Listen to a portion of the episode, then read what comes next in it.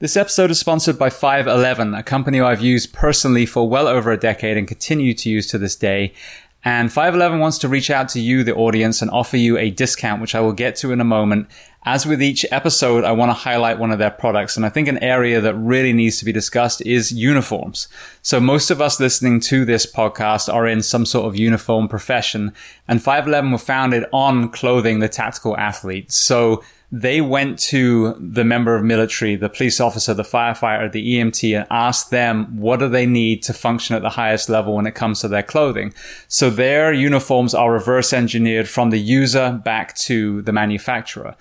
Another observation I've made in several departments I've worked at is that we end up with lockers full of worn, faded uniforms. And what I found with the 511 uniform that I wore in California was that wasn't the case. They lasted several years and some of the job shirts and jackets lasted way longer than that. So longevity and cost efficiency is also another element to this as well. Yet another layer to this is the female tactical athlete. So they realized that men and women, surprise, surprise, are not shaped the same way. So they started designing uniforms accordingly to fit the female tactical athlete and allow her to be able to move efficiently. So, so many reasons why I advocate this company. On top of all their other great products, the Norris sneaker, which I think is a great alternative to a station boot, the AMP pack or missions backpack, and then their civilian clothes as well. Their shorts, their jeans, so, so comfortable, so user friendly as well. So 511 are offering you a discount of 15% off all of your purchases. So use the code SHIELD15, S-H-I-E-L-D 1 5 at 511tactical.com. That's 511tactical.com. And to hear even more about 511, their mission, their products, and their genesis, listen to my interview with their CEO and co-founder, Francisco Morales, on episode 338 of this podcast. This episode is sponsored by GovX, a company I've used for several years now and wish I'd used for even longer. If you are a member of police, fire, EMS, corrections, nursing, a hospital setting doctor, and members of the military, and you are not registered with GovX, you are simply wasting your money. A free registration with GovX marries you with a multitude of companies that are offering our professions discount. So by registering at govx.com for free, you will then have a lifetime membership and you can shop for the very same things and save money. I've saved a huge amount of money buying sunglasses, I've bought knives, I've bought clothes, and even concert tickets on there. Another area I love about this company is GovX Gives Back, where they will raise money for different foundations every single month. And with this being September, they have a 9-11 memorial patch that raises money for firefighter aid. So if you're active duty, if you are retired, or if you're a volunteer, you are eligible for this membership. And on top of the savings that you will get by being a member, GovX is reaching out to you, the audience of the Behind the Shield podcast, to offer you an extra discount. If you spend 50, that's $50 on your first order and use the code SHIELD, S-H-I-E-L-D, you will save an additional $15. So $15 off your first order of $50. So visit govx.com, G-O-V-X.com, register, and then be a member for life and continue to save over and over again. Welcome to episode 357 of Behind the Shield podcast. As always, my name is James Geering, and this week it is my absolute honor to welcome on the show Doug Monda. Now, Doug is a retired law enforcement officer spending his entire career in the SWAT team, both as a member and leading. And he is also one of the few guests I had on the show that have literally, not metaphorically, had the gun against the head and pulled the trigger. So this is a very, very powerful conversation, not only about his career, he responded to Hurricane Katrina. He had a near death experience, almost being murdered by an 11 year old child. Yes, you heard that right. And then also the journey from his injuries, from his mental trauma to the incredible work he's doing now with Survive First and Trauma Behind the Badge. Before we get to this extremely powerful conversation, please just take a moment, go to whichever app you listen to this on, subscribe to the show, leave feedback, and leave a rating. Each five star rating truly does elevate this podcast and makes it easier for people to find. And this is a free library for you, the audience, whether individually, whether within an organization. So all I ask in return is that you share these incredible men and women's powerful stories so I can get them to every single person on planet Earth that needs to hear them. So, with that being said, I introduce to you Doug Monda. Enjoy.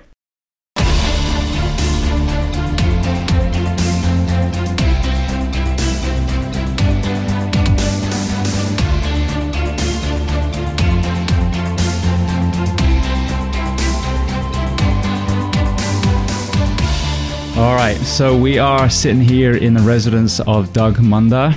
Doug, I want to start by saying thank you so much for having me here. Oh, my pleasure. I'm honored, actually. Yes.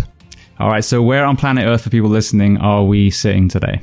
Cocoa Beach, Florida, the uh, home of I Dream of Jeannie, is what everybody says to me. yeah, that's it. and Ron Jon's Surf Shop. Ron Jon's and Kelly Slater. Yeah. Yeah, and hopefully Kelly will be on here one day. We'll see. Yeah, we'll, we'll keep working on, on that. yes, sir. All right. So starting at the very beginning, where were you born, and then tell me about your family dynamic, what your parents did, and how many siblings.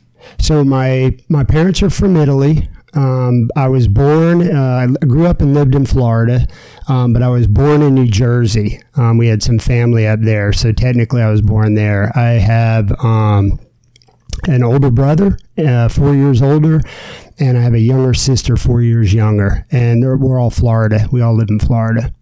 Beautiful. All right. So, what did your mom and dad do? So, my dad was a uh, like a diesel mechanic. He worked at the phosphate mines um, in Polk County, Florida, center of Florida, and my mom was a stay-home mom. My father's passed away, and my mother is turning eighty this weekend. Oh, happy birthday to her! Yeah, beautiful. So, as a young man, um, you know, we're going to talk about your professional sports, but when you were a school age, what were the sports that you found yourself drawn to? Soccer. Yeah. Football. That was it. football. Yeah, I, I, call it football. Nobody else does. But, uh, well, you do. Yes, I was going to say you're, in a, you're in a safe you space right do. now. yeah, uh, that was it. And running, I had a I had a gift as a runner, which brought me into soccer. I started playing soccer when I was about five years old, and uh, played even as a police officer. Oh, really? 30 something years. Yeah. Beautiful. Love of my life. So, uh, again, same kind of period of your life. Had you always dreamed of being a police officer? No. So, what were you thinking of? Well, I take that back. So, I guess when I was a little kid, I was obsessed with SWAT uh, from, you know, my era, that, you know, in the 70s and the original SWAT show. And I had the little SWAT, like little electric car or pedal car. They were pedal cars back in mm-hmm. the day. And that's what my parents told me. I, I didn't really remember that. And um, I later be um, my coach, my triathlon coach, uh, told me that he wasn't going to let me race anymore until I picked a career to follow up when my athletic career ended because it was on its way out. And uh, I said, "Well, I always wanted to be a cop." The next day, he had the paperwork, and I was on my way to become a cop. You, How old were you then? I was, probably, I think, 28, somewhere okay. around there. So lead us through from graduating high school, your professional sports route that you took.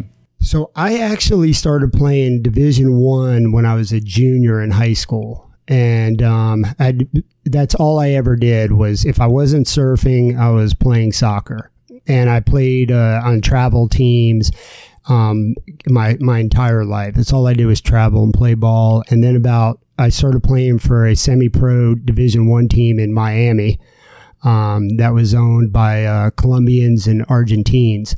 And uh, so I grew up in that industry, South America, playing Central America teams and playing with them. And so I basically started as a junior and then um, even more so as a senior. Like I was only going to school a couple days a week and uh, playing ball. And then um, graduated high school and left to play ball. Beautiful. Now, one thing I want to make sure we don't skip. There's been many people who come on here who had, you know, mental health challenges, you know, PTSD, etc., later in their career, and then in either in through therapy or even in retrospect, attribute part of it to what they brought into the profession. So yes. earlier in their life, are there any things when you look back now that you can attribute to it? Yeah, oh, definitely. Um, yeah, I, I came, um, I had a really, uh, I would never say that I had a bad childhood, but I had a father who was from a different era.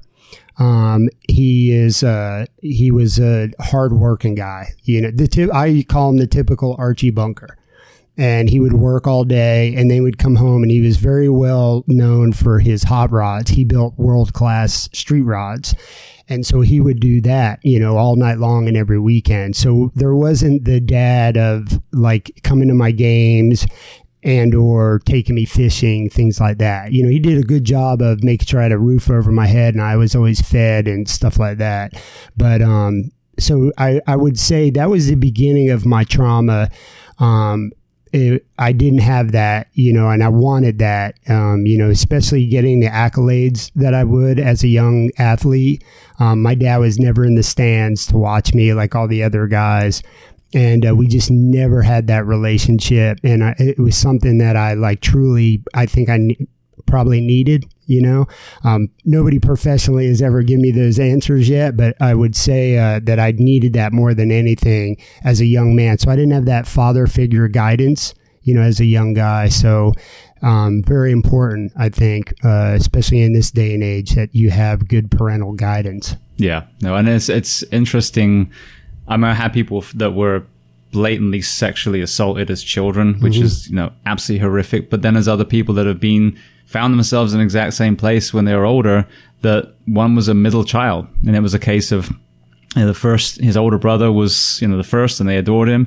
Then they wanted a daughter. He came along. He wasn't a daughter. The third one was a girl.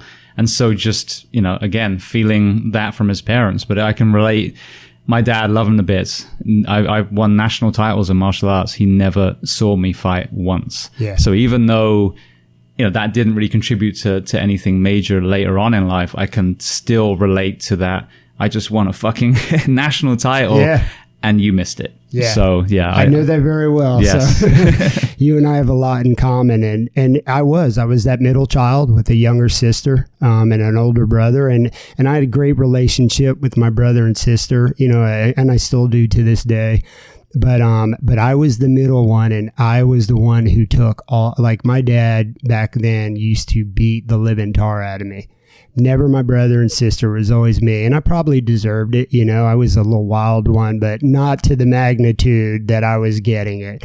And I would even take them for my brother and sister, you know. Uh, they would do something and he would come home and I would just be like, "Yeah, I did it," so that they wouldn't have to deal with it.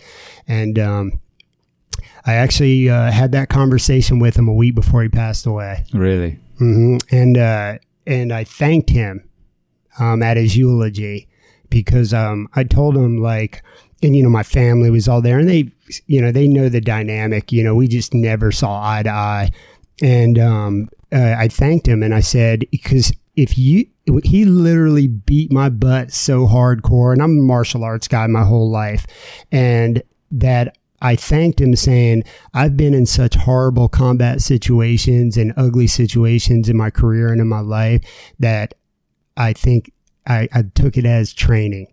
Like it just didn't phase my that. And I said, I, I, probably wouldn't have survived the situations I was in if you wouldn't have raised me as hard as you did. Mm-hmm. So I thanked him.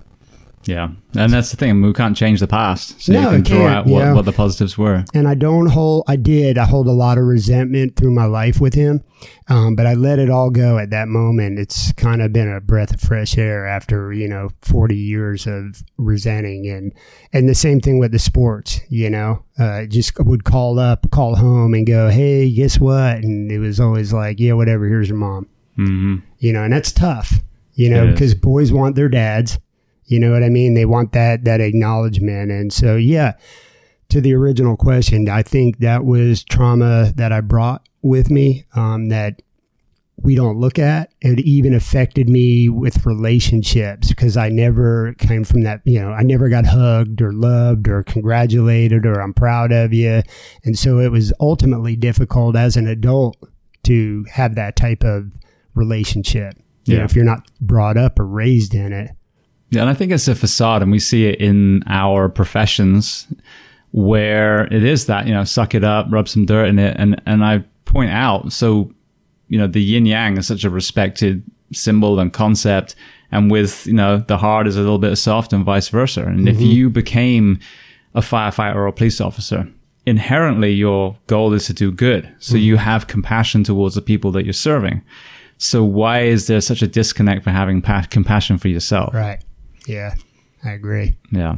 Um, well, you mentioned the martial arts. I want to touch on that before. So, what was that journey? Which was the first art, and then where did that take you? My first one was, if I remember correctly, I was just a young kid, guy down the road. It was, uh, and I when I was young and in school, I lived in Winter Haven, uh, Cypress Gardens, which is now Legoland, and I want to say it was a Shotokan school. That was my first one too. Was it Actually, with Taekwondo for a very short time, but Shotokan was one I stuck with for a while. And then I went to Taekwondo and I trained under a guy named Kum Sung. He was the only grandmaster in the United States at the time. And he was known, he did all the Ninja Turtle movies and things like that. And, uh, then when I came to Cocoa Beach, uh, back in the day, Don Wilson had a school here. Don the Dragon. Yeah. Yep. And so I used to play with those guys. And then I got into Aikido um, it, here on the coast. And then I went, I was lucky enough to do some Gracie Jiu Jitsu schools. And uh, so I was a uh, well rounded martial artist. Beautiful. Yeah, it's Wow. funny with the Aikido. I, I, I loved it. Now, know, then the Seagal movies came out, and I was like, "Wow, this is what I'm learning." And then, Yeah. and then later, you know, UFC comes out, and like, why is no one using Aikido? And then you Yeah. kind of realize, all right, I get it. There's there's absolutely value in every art. Taekwondo has value, Shotokan has value, but now it's just kind of like the proving ground. I know the street is different than the cage, but it does kind of bring out, all right, Muay Thai is pretty damn good, Jiu Jitsu, wrestling, pretty damn good. You know, you can definitely throw some other things in there, but it's showing us the common denominators of what seems to work the best. Yeah, and you're right. You know, it's funny. You're right. In the cage, yeah, keto is difficult uh, to use it. Um, but in the streets and as a cop, it worked to your advantage. You know, especially when guys run at you and you know to try to tackle you. You know, to just take their motion and change it against them. And so you, you, there was a time and place for everything. Yeah. Yeah. And I still, I mean, some of the wrist locks that they taught years ago are still like in my reflexes. Yeah, and amazing how like when you you know when I try to practice on my wife every now and then. Come at me. she's always she's always like shaking her head. You know, there's nobody else here to play with, so I gotta take it out on my wife. But yeah, it's funny how it doesn't go away. Absolutely. Well, so that's a great kind of lead up to law enforcement. So you've got a, a history in professional sports, you've got a background in martial arts. So walk me through your kind of first couple of years in law enforcement. What what was did you feel like you were physically prepared for what you did, and then and then how did those kind of ten adult years factor into your first couple of years on the streets? Yeah, it's um it had a lot to do with it. So I got into um, the doors open for me in law enforcement because of me being an athlete. It was every re- everything. It was, you know, I went to the interview to meet with a person to apply to get in the academy, and that guy was a soccer fan. And he read my, you know, my resume, and he's like, "Oh, you're a soccer player." And at the time, you remember the Miami Fusion? So I was playing for their their minor team. And so, you know, it was he shut the folder and was like, "Welcome aboard." And then I had to go meet with the director of the academy when I got there and he was a marathon runner and at the time I was like a 3-hour marathoner, which is, you know, pretty fast and he was in awe of it. And so the folder shut and he was like, Welcome to the academy. And then I was recruited. You know, I set records at the police academy for running. And, you know, it's just, I was an Ironman triathlete. And so during the police academy, I would train, you know, it was 12 hour day um, for six months. And I would run marathons on the weekend after, you know, between studying. And I would, when everybody would go to lunch at the police academy, I would be running around the parking lot.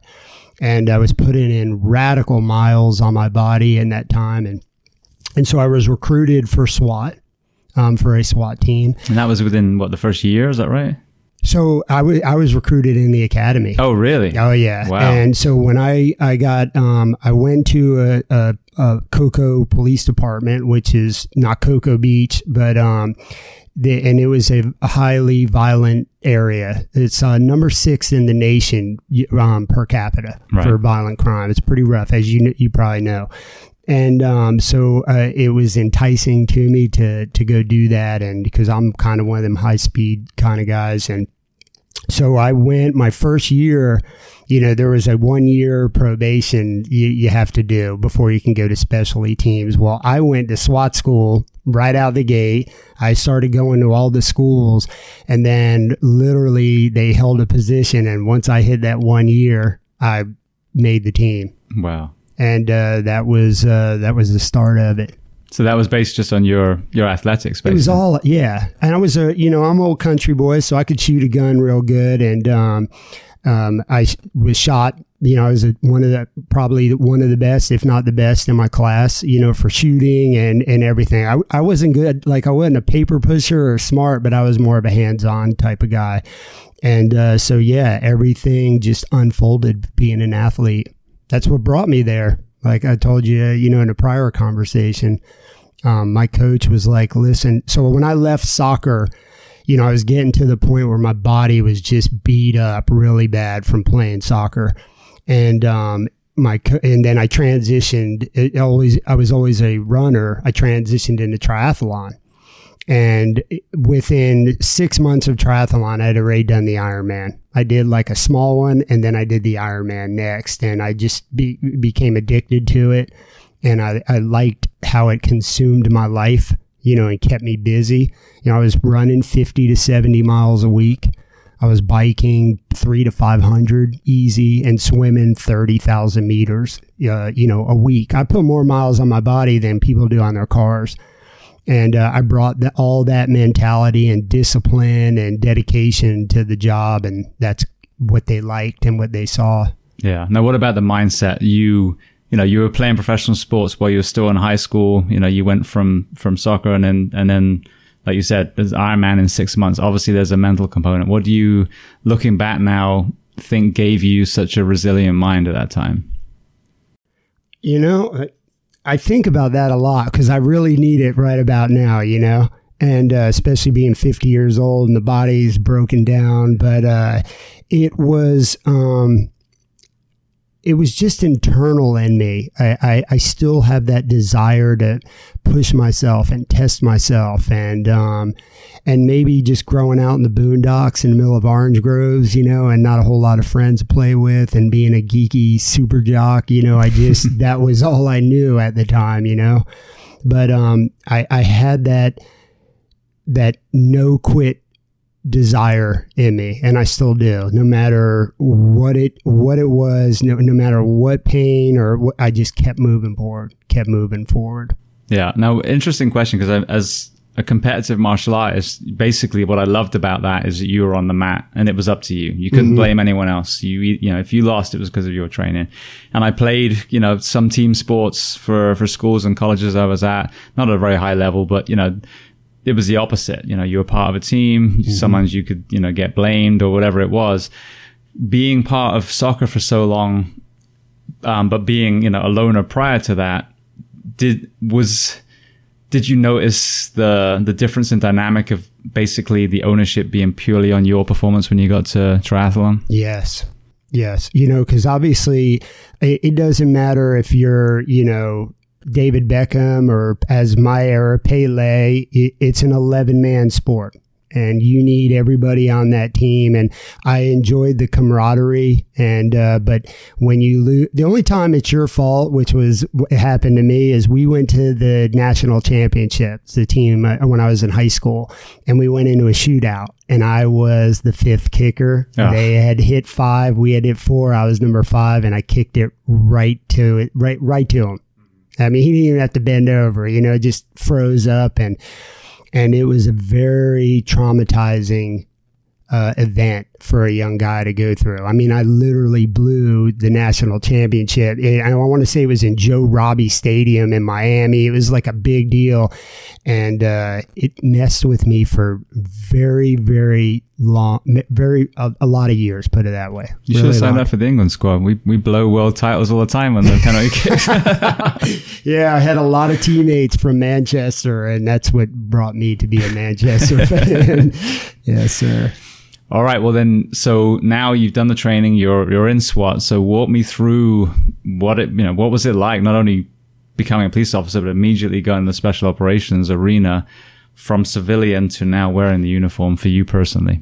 Oh man, it was. Uh, it's a transition.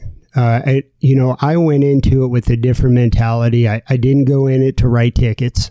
I didn't go in it to get cats out of trees or anything like that. I went in it to, you know, like you, you know, I have that fight in me. I like to fight. I like things on the extreme limits. And I was in the perfect environment, uh, the perfect storm. You know, it was gunfights every night and that type of stuff. And, um, So I immediately got put onto a street crimes unit. And so all I was doing was jumping out of vans and tackling drug dealers and doing the street stuff. And um, I spent my pretty much my entire career in that capacity, SWAT. Um, and our SWAT team was pretty high speed back then. Um, you know, a different era than policing today, and we were uh, really active. Um, you know, it wasn't a wasn't a, a, a, common year to not have 250 SWAT call outs and search warrants wow. and raiding houses, and we would we would you know protect dignitaries and we would help NASA and we would help all the other SWAT teams, you know, surrounding counties. And um, so we were very busy and, um, and a lot of high speed stuff, a lot of violence, a lot of, you know, shootings and, you know, all, all the stuff. We would even, um, we would we our team would get sent to do other work outside. I was actually uh, part of my story was I was sent to Hurricane Katrina, which was pretty traumatizing. Really, um, you know, so I got to do quite a bit of stuff like that, and um, I even in my career, early in my career, when I made the team, they needed a sniper, and I was you know a really good shot, and um, I had that discipline, and they knew it and uh, and they called me into a meeting and they said, "Why did you? Why do you want to be on SWAT?" You know, it was like the the the board review, and mm-hmm. I said mm-hmm. because I want to shoot people and blow things up. And they said, "Welcome to the team, and you got the job." I mean, that was the truth, and that was the type of you know I wanted to to be in it, and I was a team guy you know, uh, uh, as much as being an individual athlete, I had always been a team guy, you know, obviously playing soccer. So I was uh, definitely a loyal, I wanted to be with the team. And, um, and so anyway, um, I, I took the sniper position right out the gate. And, um, by by just sheer luck, I got um, asked to go to Blackwater um, if you're familiar with Blackwater, yeah, contractor, company. yeah, yeah. And um, the Marine Corps was hosting a Scout Sniper school at, at, Blackwater, and I was, you know, the the only SWAT guy to go to this school. It was all SEALs and Rangers and you know SF guys, and uh, so that's how I ended up getting my training was military and Blackwater to become a sniper beautiful. And you see that some of the sniper competitions and, and you know the events they put on that you know law enforcement men and women seem to do well. So, you know, what was it like being the only cop amongst all the military guys? I mean, were you did you feel like your background up to that point set you up for success, or were there any glaring differences? Yeah, it was it was shocking. Um, so being with so many Marines, they treated me just like one of them and you know i would always kind of be reluctant and you know hold back. And and they were like no man you're you're on our team. You're one of us man. You're here for a reason. And they to this day you know um, they still you know i have friends from there and they uh, have always accepted me. And and which was shocking was they were younger than me right? You know most military guys going to school are probably lower 20s and all they wanted to do is hear cop stories every night. Tell me cop stories and tell me this. And and they loved it and uh, so it was uh, it was really cool. And this was, was post 9-11, wasn't it? Like early two thousands. Is that right? Yeah. yeah. Oh yeah. Okay. It was right after September 11th. Right. Is when I went. So uh, coming out of that again, what were were there any significant calls that you look back either just from an interesting cop story or maybe some of the layers of the trauma that you were building up? Yeah, I tell people um, quite a bit it's um I don't I don't obviously having a traumatic brain injury I don't remember times very good but um, it's amazing in life how they reveal themselves or I won't remember one for a year and then all of a sudden it'll pop up. But um, it's hard to forget faces. Um, I, I have that face photographic memory and and um, y- you know I, I, tell people that even as a as a sniper you're you're not handing out cupcakes. No. yeah I have a specific job. You know I mean I would get deployed to gather intel and do surveillance and stuff like that but my primary job is eliminate the threat and protect my team from afar.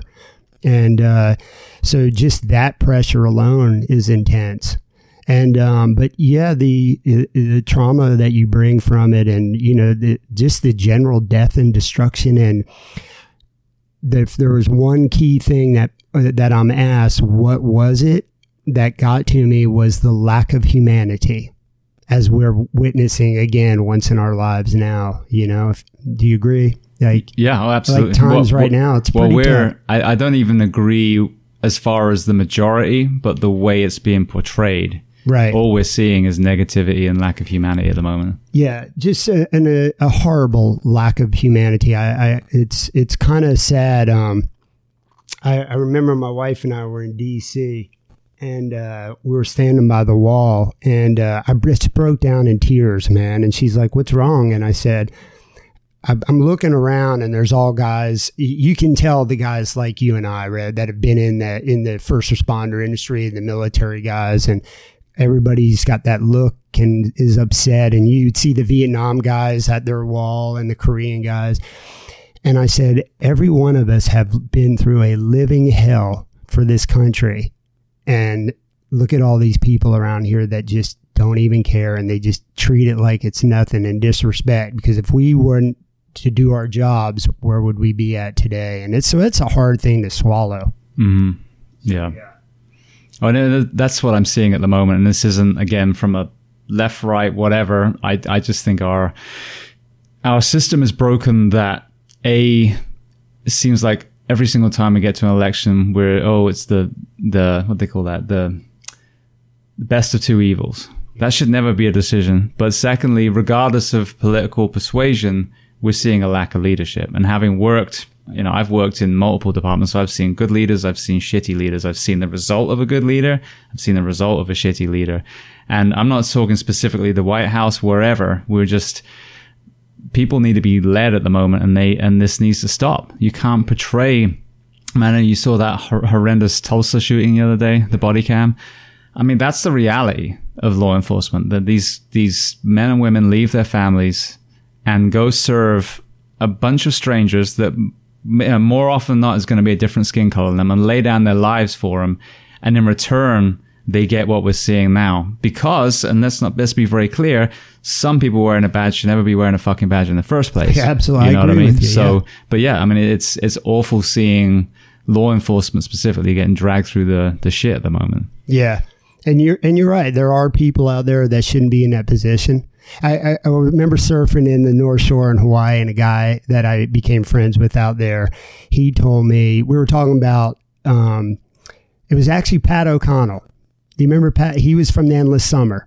Okay, uh, that movie, movie The Endless Summer, and we were he was asking me where I was from and, you know, tell him there. And obviously when I say Cocoa Beach and everybody knows Kelly, um, and he said this to me, it stuck with me my whole life. He was saying how they're not, they, they like people from Florida because they're polite, but they're not, Hawaiians aren't big fans of Californians and New York and because of the high speed attitude, you know, kind of.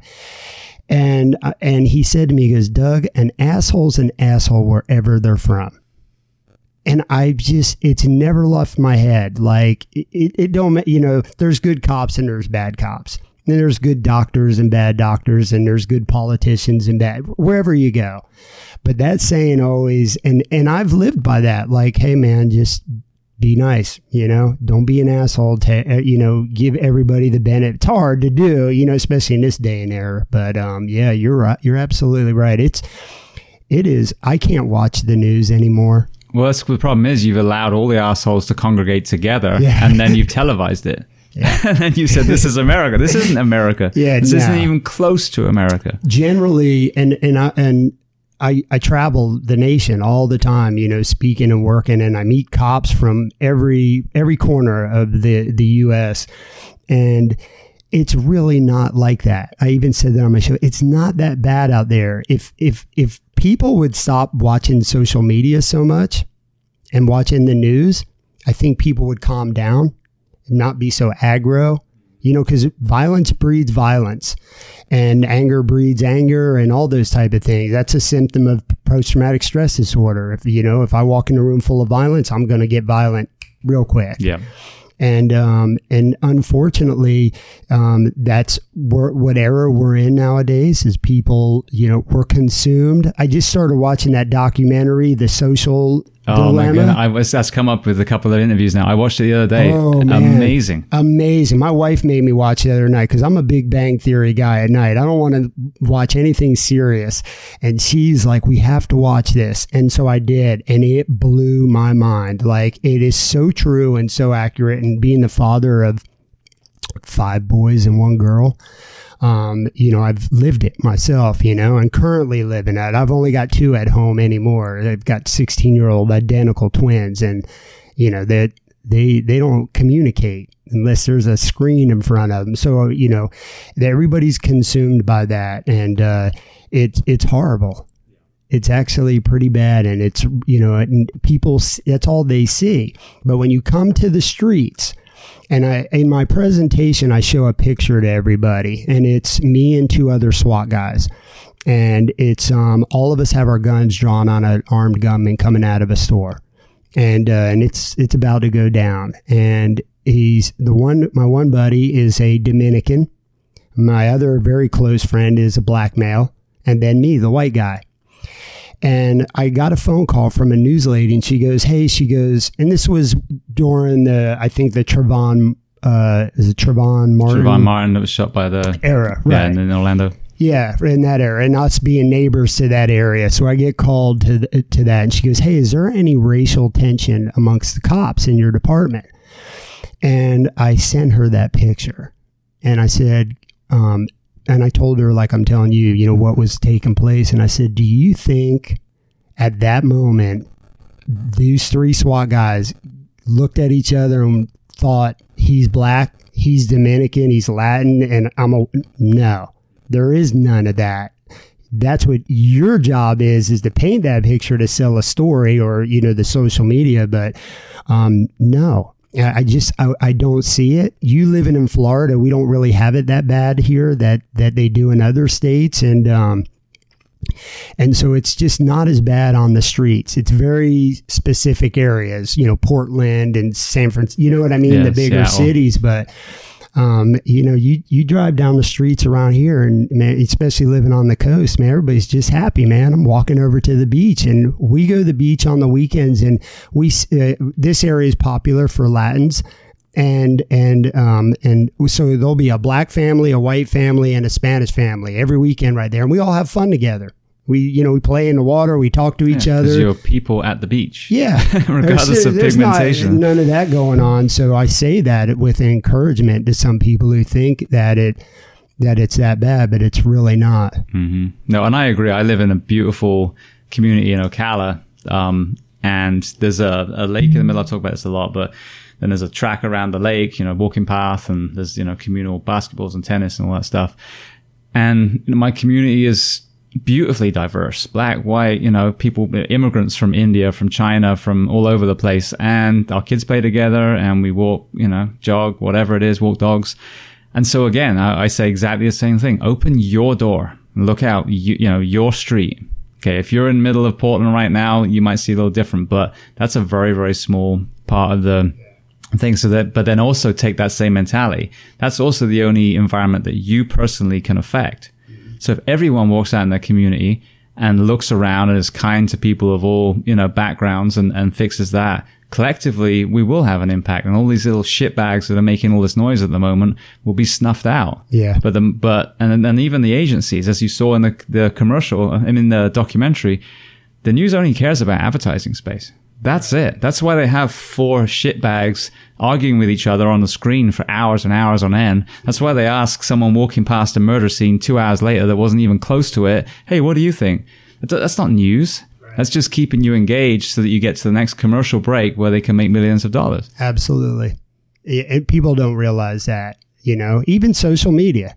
You know, it's Yeah. just that's all it is is just horrible stories and uh, and I wish that uh, somebody could change something. You know, and the big saying, "Make America great again." Ah, America's pretty great. I've, I've said the same thing. You know, it's a pretty Op- great place to Open your eyes again. How about Yeah. that for a hat? Yeah, take your blinders off, lift your hat up. I mean, I I have my moments. So, you know, I'm obviously I suffer from depression and post traumatic stress, and Um, so I have my, some dark moments all the time. I'm blessed that I have a wife who babysits me every day and keeps me on track. But, um, you know, but generally, you know, I, I built this home. You know, I live like one block from the beach, man. I, I, I can't ask for anything more. I'm, you know, I'm currently healthy. My kids are healthy and I'm making money. You know, I'm not, you know, I'm not starving. And so, you know, I, I just don't see it that bad. Yeah, absolutely. Well, just before we kind of progress to, to you know, the kind of mental health journey that you were on, you did touch on Katrina, you know, saying that was pretty horrific. So were there any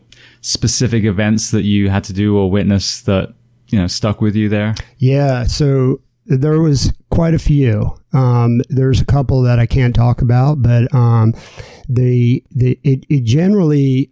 Um, you know, I'm a Florida boy, so I've lived every hurricane known to man, from mm-hmm. Andrew, David, even back in the day. You know, I we uh, my family was hit by David. We were in a camper camping. Oh wow! it was not as a young kid. Some right? Wizard of Oz stuff. So right yeah, it was. It was. You, you, nailed it on the spot, man. We were in a camper, and it, it wasn't on the ground for long, but uh, I, I was used to it.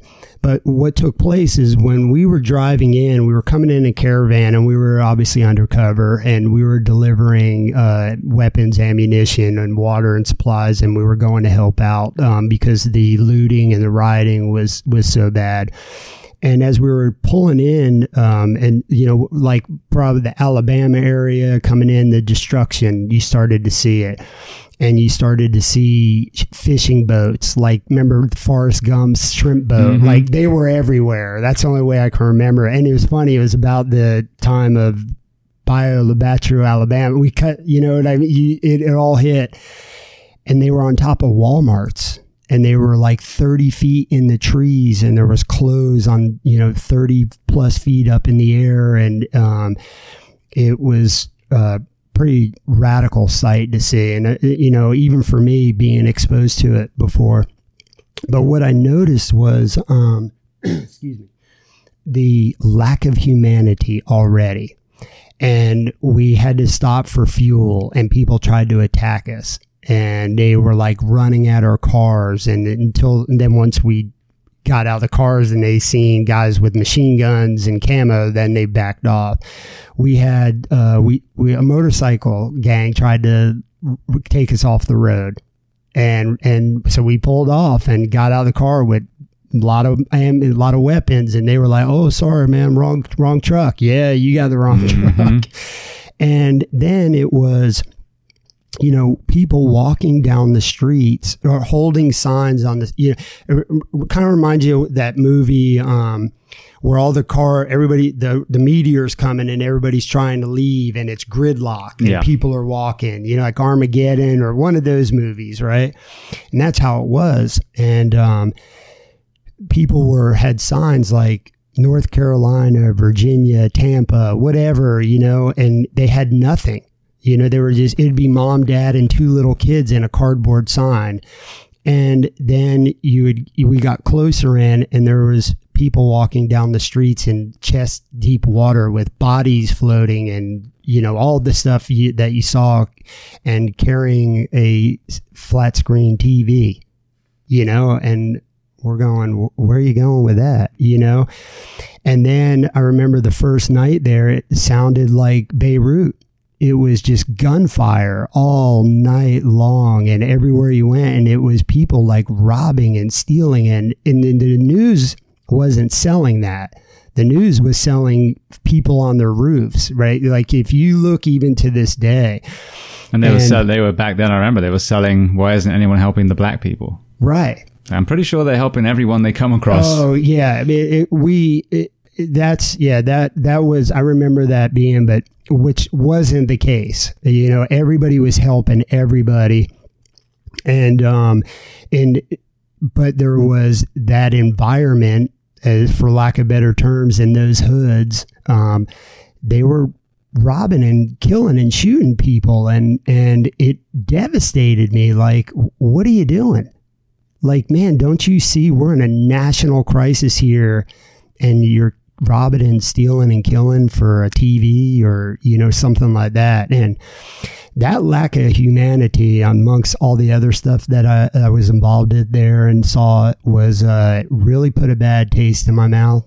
Um, and it, it was traumatizing. And I came back to work and just went right back to business you know, the very next, you know, it was no break, no debriefings. we didn't talk about it and uh, it impacted me. And i wasn't aware of how bad it impacted me until you know my ultimate meltdown and when i started to get professional help and it was revealed. Um, that was the first thing that was revealed to me And uh, i was in a hospital um, for post-traumatic stress disorder. Back then nobody even knew about it but it was a doctor who dealt with only military and, and law enforcement and pilots and he was the one who explained it to me. So that was all new to me, and that was the uh, probably one of the the biggest kickoffs to it. Yeah. Okay, well, I want to obviously move forward with that, but going back to Katrina, I remember I was at Anaheim Fire when it happened. I can clearly see myself on Station Six watching the the TV, and I'll never forget this. And and you know that lack of humanity, I think was was so awful that it was systemic. So it wasn't just the people down the ground, but uh, Geraldo Rivera. Yeah. I'll never forget this. He flew down and it was like under an overpass. And he's standing there with his little microphone. Oh, this is disgusting. We were down here, you know, a day or two days ago and the same people are still here.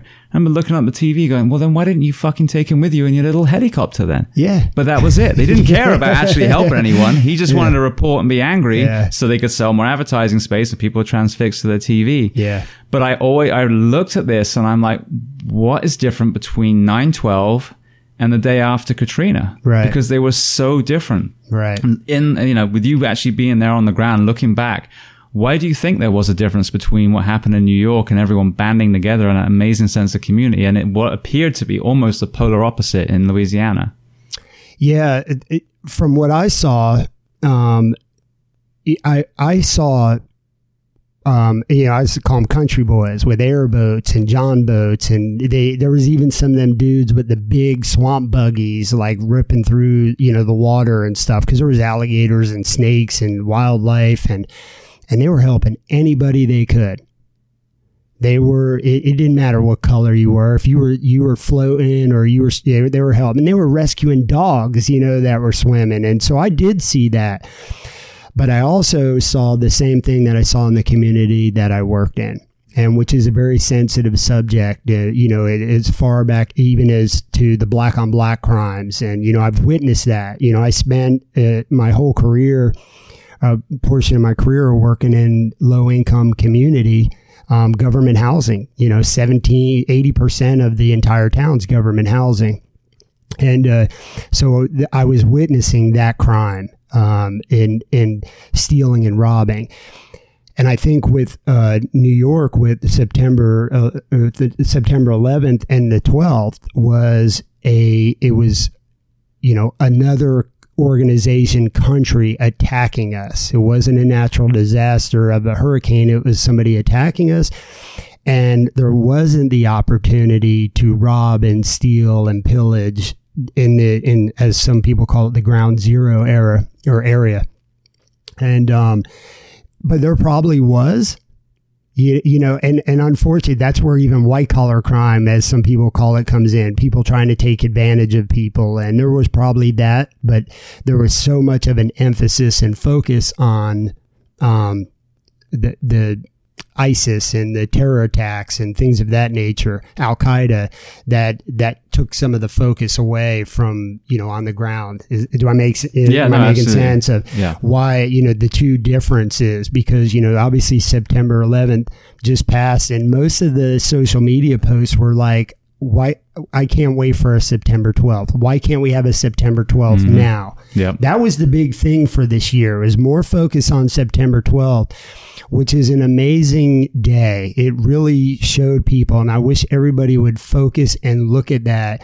It was an amazing day because it was, it did not matter who you were, where you were, um, your economic background or nothing. It was like, hey, we need to take care of each other because we're under attack. Mm-hmm. And how can we, I help? How can I help? And you look at the pictures of cops helping people You know, there's a famous picture going around now. A guy's whole he's his whole face is bloody. He's hurt, but he's carrying a, is a white cop carrying a black lady. Mm-hmm. And you know which picture I'm talking about? It was all There's over. a lot so, of iconic. Yeah. Know, why can't? That's what we need to focus on, and not focus on a political agenda. You know what I mean? Politicians yeah. trying to get paid and make money, and that's probably a lot to do with what's going on now. Yeah, absolutely. Well, just one other kind of segue I want to get to before we take the, the mental health journey. You did a lot of work with DEA and, and kind of the, the drug side of things. So before I come at you with a different angle, kind of what, what did you see as far as the level of addiction on, you know, in the community and the effectiveness of, you know, arresting the addicts that you had, you know, just, just, just the, the tactics of combating that that you saw through your career? It, it, it changed three times. So when I first started, um, you know, I was going after drug dealers. Yeah, I spent my whole career chasing t- chasing drugs in, in in the streets, and uh, and so it was the drug dealers. And it you know i started in the era before heroin and the opiates you know so it went from you know i, I transitioned from the crack cocaine cocaine to crack cocaine to opiates and then to heroin. And you know so we would we would work on the ground level and arrest people uh, by sea because that's part of the tree you know to get the snitches and confidential informants and people to tell on other people, and that's part of the process. But um, it was when the opioid uh, epidemic kicked off. You know, it was coming from all different angles. It wasn't a inner city thing. Um, it was, you know, because uh, rich people had prescriptions in their cabinets that had insurance and there was abundance. So it was all different dynamics that we were experienced with or exposed to. And then, um, so what transitioned was you almost build a, a, uh, you know, cops have that look. As I teach this, they you, they have that look in uh, on their face because when you go to work every day of your life and all you deal with, and I used to tell, uh, you know, I used to tell my pastor this all the time. I don't see God on the streets. I only see the enemy. I, I'm I'm sorry, but you know, all day long I don't see God. I'm, I'm, I'm missing it. Yeah, I used to crave it. I needed, I used to crave kindness and goodness. And it was always such a treat when people would do something nice or say something nice to us, right? Because we were so much on the streets with bad stuff. And um, so you get this animosity and this jaded thing that everybody's a dirtbag. Mm-hmm. Everybody's a dope dealer and everybody's on drugs. And, you know, it's, it, and I would see it and we would work stings and I would be the drug dealer on the corner. And, and it, the people who were coming up and buying drugs were school teachers and restaurant workers and car salesmen. And so it really got me jaded to where everybody's a dirtbag.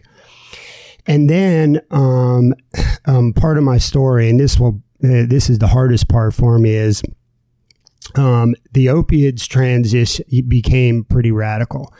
And I happened to run into a lady one day um, who was walking across the street. There was some gang wars going on, and the SWAT team got sent to the school to walk, you know, sit around the perimeter of school because they were shooting from each over the school there was projects on each side of this elementary school and they would take shots at each other over the school and drive-bys. So we wanted to protect the kids. And so me being uh, was the leader of the team i was standing out in front of the school and this lady walked out with a brand new baby. And um, i said ma'am i said um, she goes i need to go get my daughter. I said well here's what i want you to do.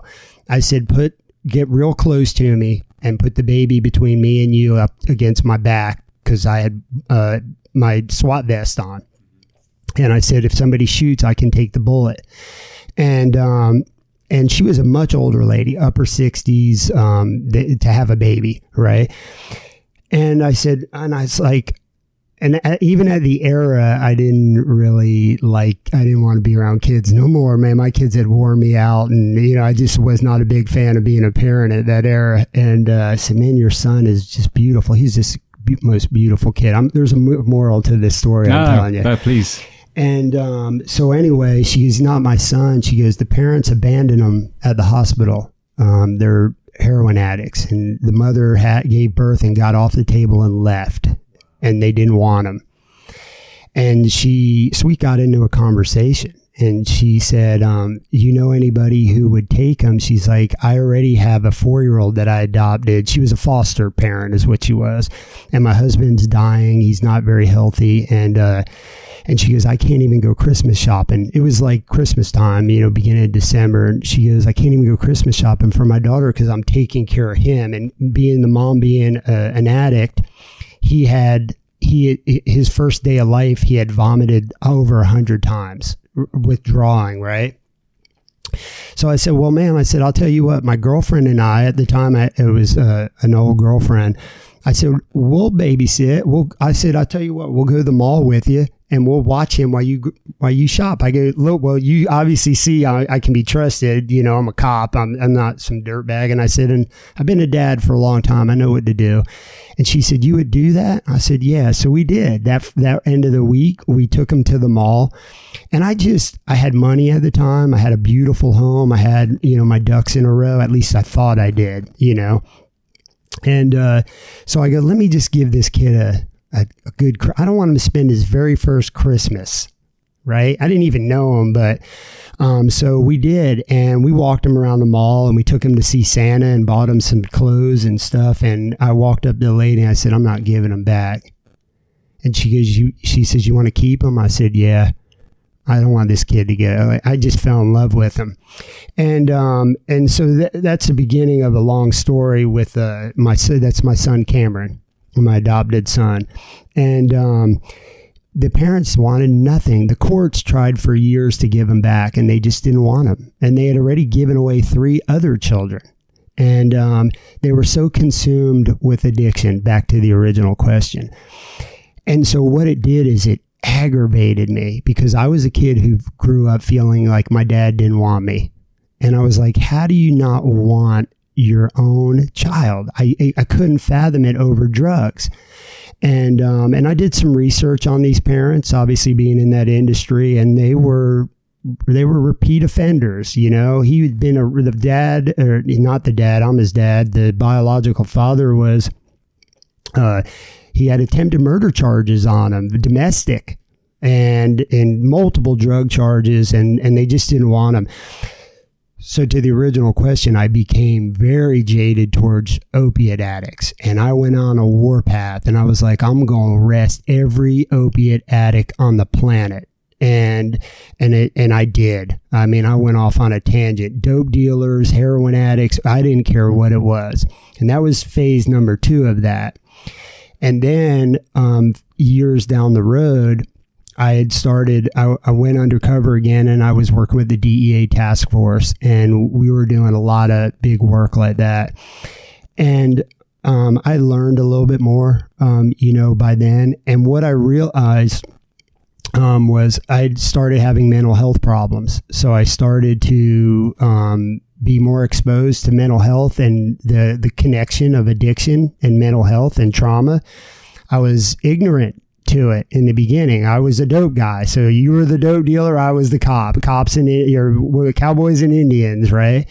But I had learned the connection and I had met some amazing addicts. Um, and I, I actually lived with them for a little while. Really? Yeah. And to this day, they are some of my closest friends. Call me weekly to check on me. And, and I learned their stories and why they became addicted to opiates. And, um, and I realized I am no different than them. None of my guys on my unit were no different. We just chose a different path. And once you learn the stories and you really understand the mentality of addiction, and uh, it blew me away. And so what we started doing was we would meet, we would have different conversations with, when I would arrest people or come across, you know, people who are buying or, you know, get caught with drugs and they always had this story, you know, that was valid, you know, uh, that trauma. And so what we started doing was helping them, going, "Hey, here's the deal. We'll make you, we'll give you an option. You can work your charge off." And I won't put you, I won't charge you with A, B, C, and D. I'll, I'll cut you a break and you know and a lot of people would ask for help i'm addicted I, I need i can't i don't have insurance i can't get help nobody will help me and we would say hey well we'll get you help. we'll we'll get you on the path. And um and and and I watched my other uh, agents do the same thing. I watched it transition and change. It's probably one of the proudest moments in my career to to witness to you know for the addiction side so there are the three different journeys that i took and i went from being and to this day um, i have friends on my facebook that are addicts that i arrested that i helped and they're my friends now and they're and and there's a couple that i'm just incredibly proud of because i saw where they were and now they're successful so successful business people contributing to our economy and our environment and um, their success stories. And so um, that was uh, my my three different journeys through addiction and, and being a drug agent. That's so powerful. So, firstly, thank you for telling that story. We were talking a little bit before, you know, I primed you on, mm-hmm. you know, a, a reoccurring theme, but this is such a great platform to ask, you know, first responders, law enforcement, you know, military, from all these different professions, medical, psychology, and an underlying you know, reoccurring theme is the streets are dangerous because of the illicit drug trade. We have people in mental health crisis that are turning not just to illicit drugs, alcoholism, you know, within our professions is rife. Um, and it, you know, we talk about change. Well, to me, having been in countries and literally sat down in front of a person in a foreign country who has spearheaded, um, a, an incentive that is literally reversed the ill health of their nation. I've seen it with my own eyes. And the the prohibition of drugs that was founded on a racist shitbag back in the 30s mm-hmm. just witnessed the absolute failure of the prohibition of alcohol. You know, we don't see Budweiser and Smirnoff stabbing each other in the streets anymore. you know, um, so, but You're that's right. to me that if if someone actually had the balls to step up and say, we're going to start treating addicts like patients, like there's a mental health issue and funnel these people through addiction programs, job creation, you know, uh, rehab, obviously, to me, I it just seems like it would cut the head off the snake. Now you would have funding for law enforcement. You'd be able to ride two to a car. The the, the court system, you wouldn't sit in jail for a year waiting to see a judge. The prisons would be safer, far more, you know, less populated. So, you know, uh, that's a huge loaded question, but it does kind of tack on to what you saw with your own eyes what would be your perspective on that kind of philosophy in this country and, and the UK and Australia and all these other places that have it? I agree hundred percent with the. We had um, um, in the Clinton era and um, uh, up until the Obama era, we had programs from the U.S. Attorney's Office. They were called Weed and Seed and Project Safe Neighborhoods, and they were um, they were DOJ funded and um, and I worked very closely, uh, you know, on on all the boards, and they they basically the weed and seed was the drug dealers and SWAT guys would weed out the bad guys, and then we would come back and seed programs and educational programs and youth programs, and uh, we had funding for that and overtime money for to help the police departments to facilitate, you know, especially in a high crime area. We work really hard and long hours to combat the criminals. So the the overtime funding is not what cities allocate for for programs like that. So yeah. they were great programs and after school programs and um, I personally started a program in my community called Cops and Kids, and I would teach kids how to inner city kids how to swim because we would have drownings because you know inner city kids don't have pools right? And i grew up on the coast so swimming was natural. And i would make them go through a week of swimming and then a week of history like library or science museums and and take them out of the hood and show them there's more to life to that. And then the third week was all fun, taking to Disney World and SeaWorld and water parks to say, hey, there is more to life than just guns, drugs, and crime. And we had funding for that. And ironically, uh, at the oh, kickoff of the Obama era, all that funding left. Really? And it has not come back yet. See, and that's and that's that just to interject as well. That's the thing. People will be like, "Oh, we've got a, you know, our president is is male or female or is black or white or whatever." It's like until we change the the people that we're putting there. It doesn't matter what they look like. It doesn't matter who Yeah. they go to bed with. I just want a really good leader. And this we keep churning out the same people. And I think Obama was a good statesman. I think he'd be a good foreign secretary, for example. People seem to like him and interact with him. But yeah, I mean, you know, we hear the military, they got cut incredibly. Oh, yeah. You know, the drug policies in prisons now, the drug um uh you know, the addiction programs in prisons are getting cut. I mean, all these things behind closed doors that are actually making a difference. Whatever the person in administration seems to be getting less and less and less, not more and more. Right. And even with the saying of defunding the police, which is the most ridiculous thing on the planet. You know, you guys are so overpaid already, though. yeah, right. I know we don't get that firefighter pay though, but the uh, defund the police. You need to fund them more for their absolutely. programs, and and there's a in in that uh, the attention is not on those organizations, but police departments across the nation do wonderful things in their communities for after school programs and educational programs. And I even was a board of director for the YMCA that we collaborated with our department to get the kids after school to, and me being an athlete, I was big on promoting that in the inner cities because I, I always felt I had that opportunity. I I grew up a very poor family, and a YMCA gave me my first soccer game. I went to play at the YMCA just on fluke. My neighbor's like, "Hey, we're short players today. Can I borrow your son?" Because they used to see me running up and down the road. I was five years old, and I went and played. And I never stopped playing from there. The YMCA gave me a home, so I was partial to that.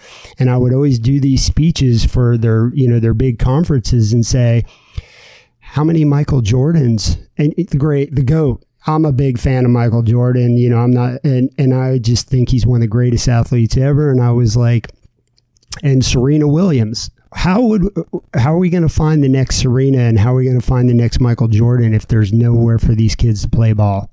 If we don't focus on that and the Whitney Houstons, you know, where are all the Whitneys? If we don't give these kids opportunities, we're never going to know that.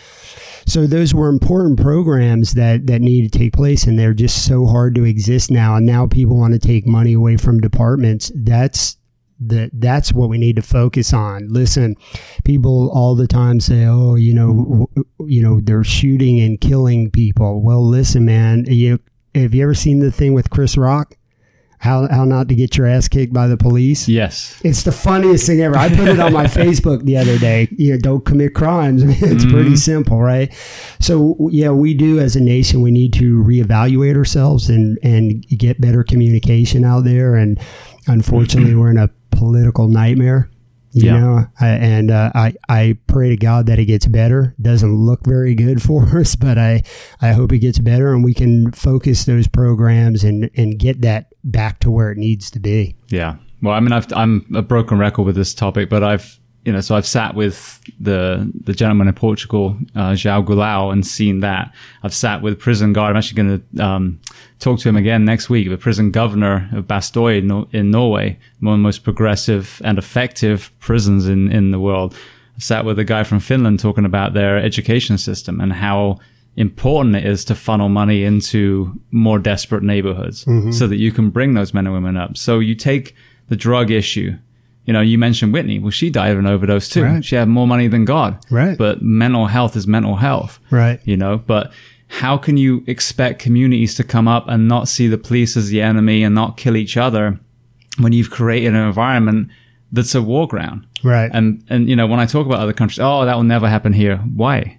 They're Right. human beings. So if they're not murdering each other in the streets in Norway or, you know, wherever in the world, why are we not looking at them and going, how are you doing that? Right. But we're not. This is your brain on drugs. You know, and then it's like, no, that's absolute bullshit. It's time Yeah. that we look at all these programs around the world that are working. And as I said, you know, we started recording that kindergarten thing. You know, we once were all preschoolers running around, just not even paying attention to anything other than that's my friend Steve, and we like kicking a ball. Yeah. You know, and we lose that. So we are all fundamentally human beings and we can absolutely change it. But if we set these men and women up for failure, some will come out regardless because they're amazing human beings. But it's the same as obesity. Oh, you shouldn't be fat. Yeah, you're right. But if there's a McDonald's on every corner, you can drive through every single business. Mm-hmm. Is that an environment to set you up for success? Right. You hit it on the spot. and we we definitely we we we do need to do that. I mean, the the funding obviously is a big component, but we have people, man, that are are, are dying. And as you said earlier, they should be looked at as patients. And and I used to, um, you know, obviously being a a, a dope guy, um, I would, you know, there's people who need to go to jail, and then there a, person who's addicted to drugs. There's a obviously a, a physical a mental issue there that, that they need to get fixed. A person who's addicted to drugs, th- sitting in jail is not going to help that person. Now, somebody who's murdering and robbing and killing, yeah, he needs to be on lockdown. He's a menace to society, he or she. Absolutely. But somebody with an addiction problem, no, we're focusing in the wrong area. I mean, you got people who can't, like, I have a buddy who's a very successful businessman. He's got, he got a, a stupid, uh, drug possession when he was a kid. He's a grown man. He's a father. He lives in a beautiful home and a beautiful business. He can't vote. His vote is invalid because he has a felony on his record. He got busted with one pill years ago. This guy is not that level of it. A pill of what? It was uh, methadone. Oh, was it? He was addicted to uh, opiates. He got hurt and uh, he he got addicted to it. So he went and got some to get off on his own. So how ridiculous is that? I've I've I did ecstasy in England. Well, Yeah. actually in Japan, technically. The mushrooms were legal there. Ecstasy wasn't. Had time my life, danced, hugged a bunch of people, and went back to work the next day. Right. And that's, you know, horrendous. But like you said, I could have taken a whole bunch of oxy at work and everyone would be, oh, it's prescription, that's fine. Yeah. What's, right. what's what? Or drank myself to death, you know? Right. Yeah, and it, it it doesn't change who you are or anything like that. But you know, it's all the perception of what people, as some say, you know, liberals or conservatives or whatever. It's really no. It's a human being, you know, and and whatever the reason was is the reason that it was, and you know, we have to come up with better plans to fix it and to deal with it. I mean, a person um, that that is going to prison for possession of marijuana. I, I, I just don't get it. I people ask me that question all the time. In my entire career, I've fought daily. I never fought anybody who is um, high from smoking weed. No. they're Oh boy, you put you too put- busy eating Yeah, man, they're usually, they just want to have a conversation, right? And uh, but man, put a couple drinks in that person, and I've fought some drunks in my day, and uh, bad, right? And and but that's illegal. Well, it's not legal to drink and drive, but it's legal to go buy as much alcohol as you want. Yeah, and You then- know? and that's the thing is is you have the people, which is you know a lot of people that enjoy beer, wine, whatever you know, and use it to decompress a little bit, um, and that's great. But excessive drinking is the same as excessive opioid use. Is the same as using you know meth and everything else. You're masking something, so it's not oh alcohol is legal and there's a problem. It's these are all tools to fill in a void in your brain. So what are we? If we're not addressing the mental health element, then we're not fixing the problem. And if we're driving, you know, addicts and, and, and prostitutes into the shadows, I mean, I, you know, I to write about one of the stories in my book is finding a, a dead prostitute in a dumpster in Orlando. Mm-hmm. You know, really sad part was it didn't even phase us because it was like business as normal there. But how sad is that? That woman was probably an addict as well. And then she was she- even, even what she was able to use to raise money, she had to be in the shadows and either a John or a pimp or whoever it was that did it strangled her. The last thing she ever saw was, you know, the, the neon lights on OBT and then she was flung into a dumpster. That's the face of the illicit drug trade. Right, absolutely. And you know, you made a statement a second ago. You can overindulge in alcohol, and which is no big deal. Like quite a few people do it. I've been known to do it myself, and the the same with opioids. And it, but what's the difference in overindulging in in ice cream? Because man, I'll tell you, I can knock a gallon out myself every night, and if I did that every day and every night, the same effects you know, maybe not technically or medically, but the same effects would come from doing that. You Yeah. end up dying from heart failure and obesity and all those other things. But ice cream is not illegal. You can buy as many as you want, right? But we, if we don't, if we don't change the way, yeah, we've got issues, and it's not. It it anyway. I'm getting off topic, but uh, I agree with you 100%. When it comes, uh, we need to change the way we do business out there. I mean, and, and like you said earlier, I go to other countries and they don't have those problems. And, but I think we need to, you, it's amazing as a sniper, you know, you learn, man, if you open your eyes it's amazing what you can see. And if our country would open our eyes and look, start not be so egotistical, like, oh, we're the greatest nation. We don't care what anybody else is doing. There's, uh, man, there, every country is doing something wonderful and we can learn from them and do something different. And, you know, I, I've been to Africa twice in the past couple years. This year we didn't get to go. And, um, uh, one of the greatest country I've ever been to and the greatest people and i just i love it there and i love the people there. And every time i go there and i stay in this village you know i on a conservation lodge out in the middle of the bush you know and and uh, go on safari.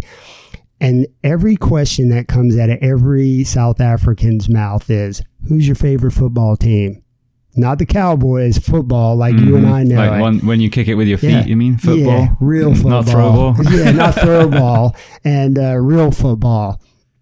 The only sport that brings nations together countries together. And as you know, like with World Cup, it's sheer honor to step on the field and play other countries. Yeah, I love that. I'm not even a big football fan. It's funny, but I always watch the World Cup. Yeah, even though I know amazing. England's going to drop the ball before they get close or to not, the finals. not always. Though they they've had their moments, right? They're looking good this year. Yeah, I'm, I'm excited. Yeah, me too. So, um, you, you know. I got all excited talking about soccer again, but uh, so you know we I learned that in, in Africa. Like, you know, that's, they care about eating and surviving and taking care of each other and honor and dignity and integrity. And we've lost a lot of that type of stuff. And I, it's amazing uh, what we've learned, what you can learn from other countries and other places. And that's something maybe we should start focusing on. Absolutely. Well, you just had a great analogy too as a sniper. We need to stop looking down the scope and open the other eye. Yeah. And that's exactly it. I think what we're seeing in the scope is what they want us to see. And the day sounds very conspiracy theory, but they follow the money. It's yeah. all down to you being a consumer. And what we're seeing out there, people are dying. You can't be a consumer for that. You have to look at, you know, everything that's going on in the world and realize there's so much more that we have in common than, than and we should celebrate our differences too. And oh, there are, absolutely. There are shitbags in the world, but they're a minority, and we have to understand that. Not minority with skin color, a minority of, as you said, assholes in the world. Right. That in themselves probably are fighting mental health issues, and social media and rioting is their addiction.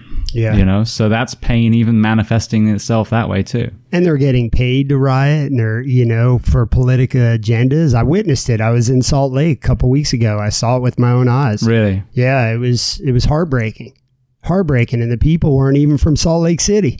No, same They're, as the football hooligans. They used right. to change shirts just to go fight right. someone.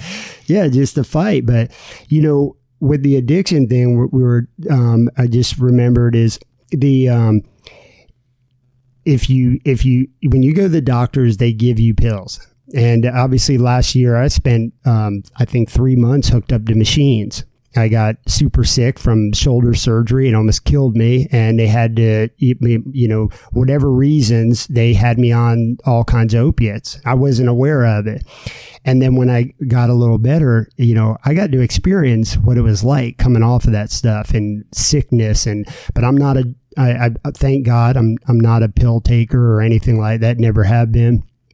But it upset me like how is this acceptable? So if you use these drugs that are prescribed to you um, and it, it you become addicted to them they're an addictive medication. And if you screw up on them you get arrested and put in jail.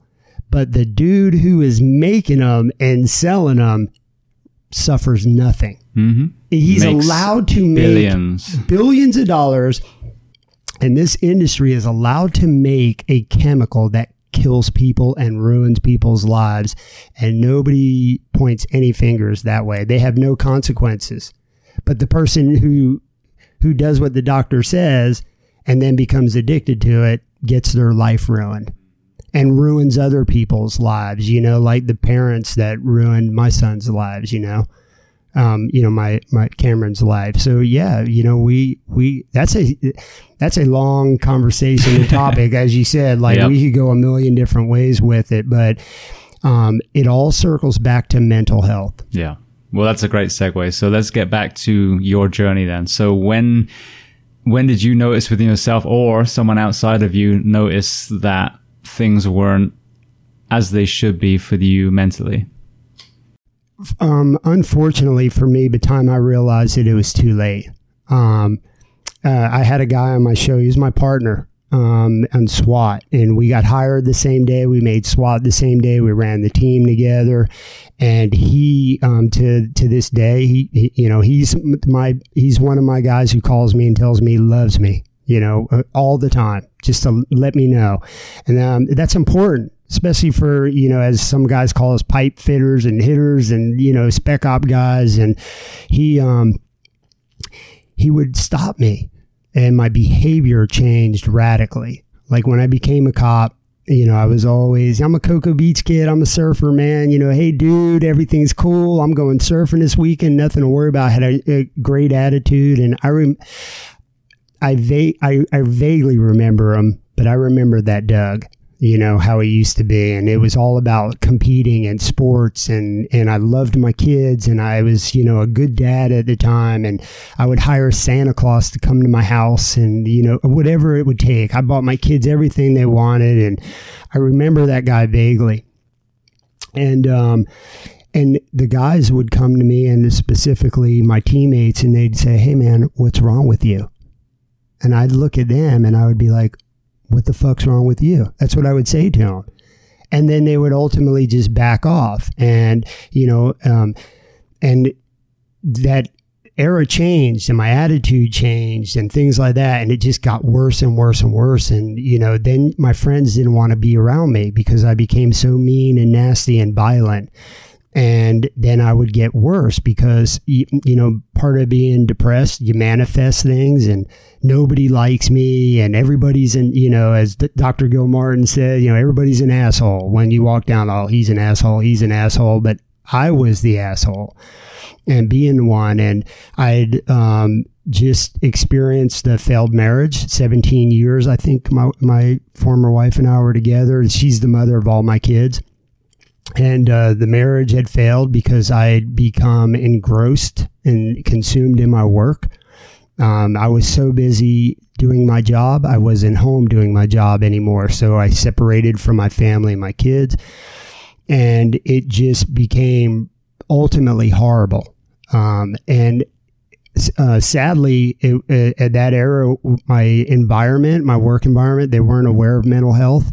So they just thought I was being a jerk and but I was also liked and I was one of the boys. I was one of the golden childs of the department. And and so a lot of stuff that I was doing was overlooked and not addressed. And then it just became you know that's my reputation now as you know most people say man guy's a he's a madman. He's a lunatic. Yeah i get called all those names and i'm okay with it. I own my stuff but that was what started in that era. And so what they, they got, they started to get used to it and they go, Oh man, that's just Doug, man. You slip up, Doug's going to whoop your ass. And I, that's how I became on the streets. You know, I became violent and became crazy. I would do stuff on my own and, and so, um, that kind of became the norm and then my bosses and my administrators they liked me so they would just turn a blind eye and it just became the norm. And I became the guy, you know, they used to call me uh, the dude from the Mel Gibson guy. You know, they were like, well, get Doug to do it. And to this day, I would get called from mayors and, hey, we got a problem. You know, can you fix this for us? Yeah. They, they would take the leash off me they'd say, go get him. And I would go get him. And, and that became a norm. And what was taking place was I was suffering horribly from post traumatic stress. And, uh, you know, like nowadays, I've been told also I'm the poster child of it. I have all the disorders and they've ruined my life, so to speak, you know, in a certain aspect. But, um, anyway, so it, it, it changed my, my whole mentality, the whole way I did business at work and ultimately, um, it you know I'm going to get onto another subject, but interrupt me so I no no carry um, on.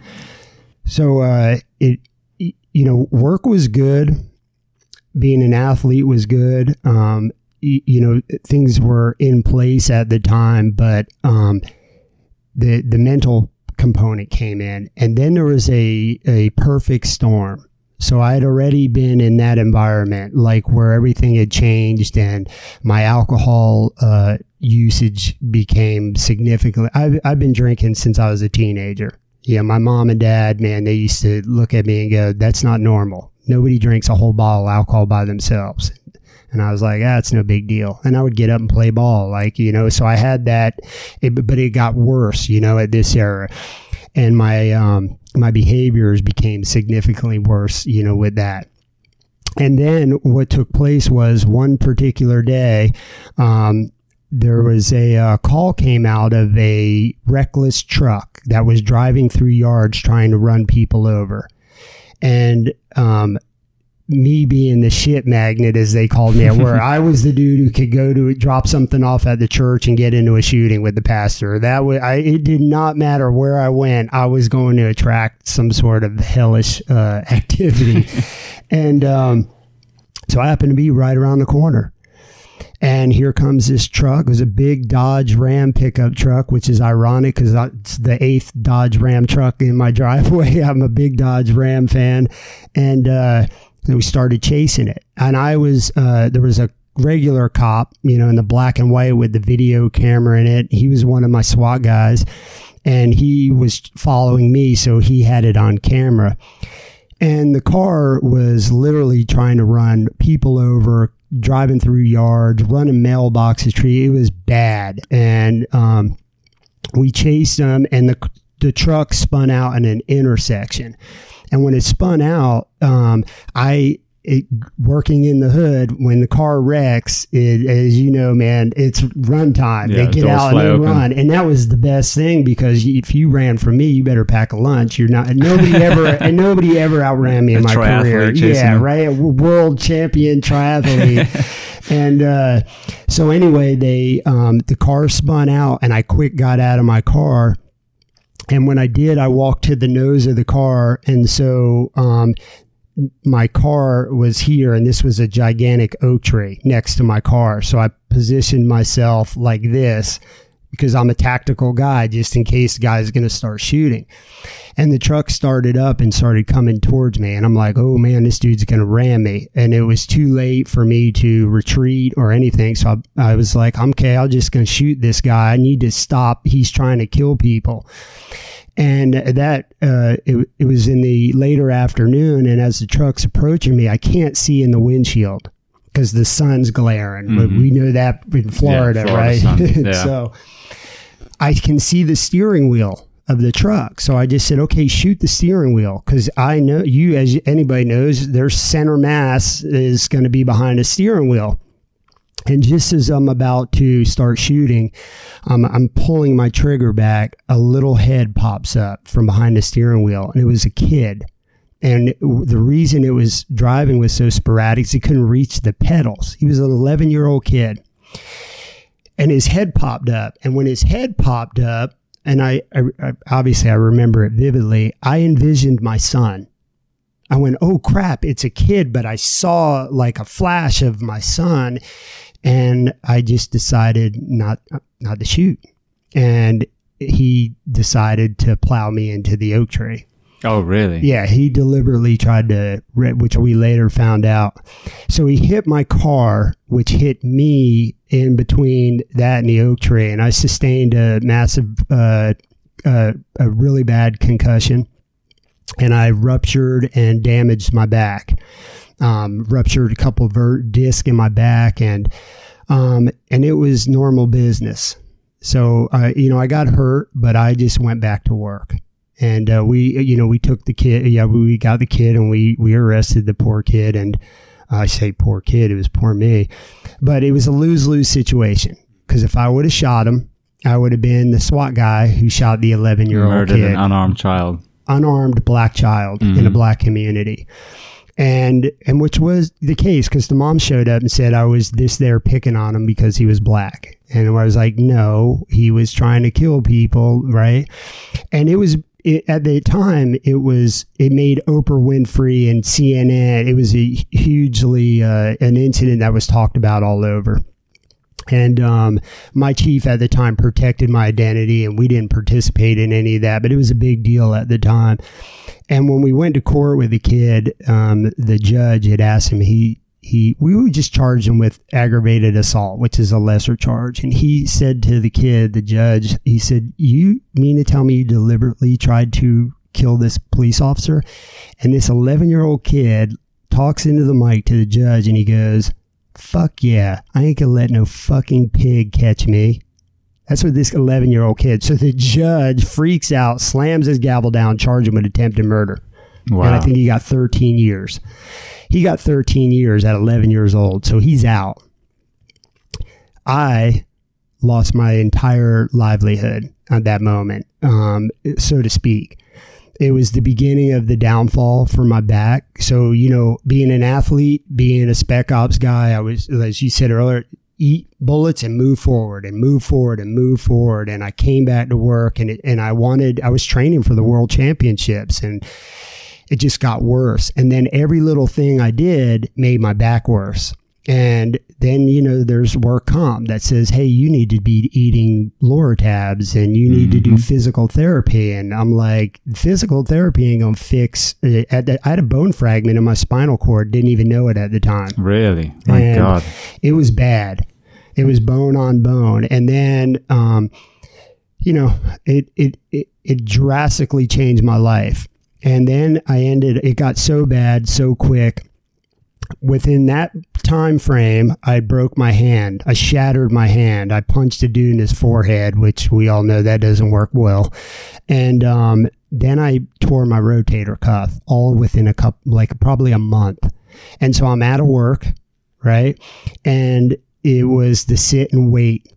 And it, this went on for a long time. So I went from going 100 miles an hour and running and biking and all that to sitting on a couch to the point where my back was so bad that I could not even use the bathroom myself.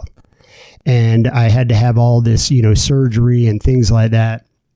And uh, that's when the depression kicked in worse than what it was. So remember I was saying the perfect storm. And I, re- I remember sitting on the couch every day, all day long for months by myself. You know, nobody came to check on me. You know, I was, yeah, I'd already run off all my friends because I was being such a jerk, you know. And um, I had a really uh, crappy girlfriend at the time who was more consumed in getting her nails done and her hair done and stuff like that than than me. And uh, I sat home every day, and I joke about it on stage to, just to try to lighten the mood. But I said it was Oprah Winfrey who drove me crazy because I didn't have any channels. I wasn't a TV watcher, and I'd watch this crap on TV every day. just I was like, I can't believe the world's like this. And uh, ultimately, that was the era where I uh, tried to shoot myself.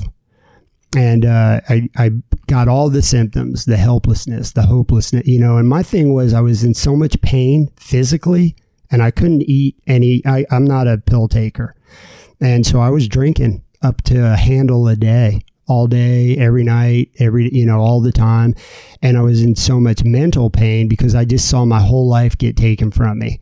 I couldn't run no more, and that was kind of what was saving my life. I couldn't, you know, bike, I couldn't surf, all the things that I just loved. Life, I, I, I was in love with my life. You know, I got to do a lot of cool stuff had all been taken from me from this little punk kid, man, that, you know, for nothing. And uh, I couldn't live like that.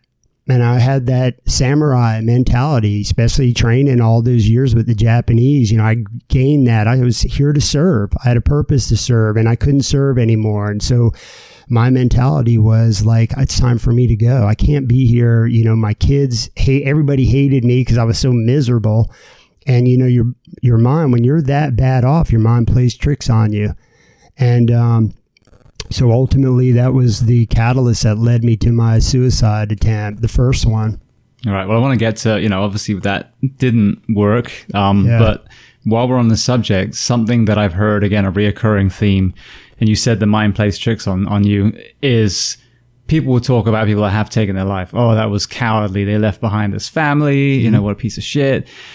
When people that I've had that have, thank God, actually survived, whether it was Kevin Hines that jumped off the Golden Gate Bridge mm-hmm. and actually lived, whether it was Dustin Hawkins that was about to drown himself in a one way dive, um, was that feeling of burden and even though the reality is you leave so much more pain and burden with the family, my, my wife, her boyfriend before me took his own life on the phone to her. Mm. Um, and, uh, the, I keep seeing the same thing is the mind convinces the person that they are a burden to the world and that they, the world will be better off. So it's actually a selfless act mm-hmm. through that lens, but it's trying to get people to understand that that lens is wrong, that you're being lied to, like you said.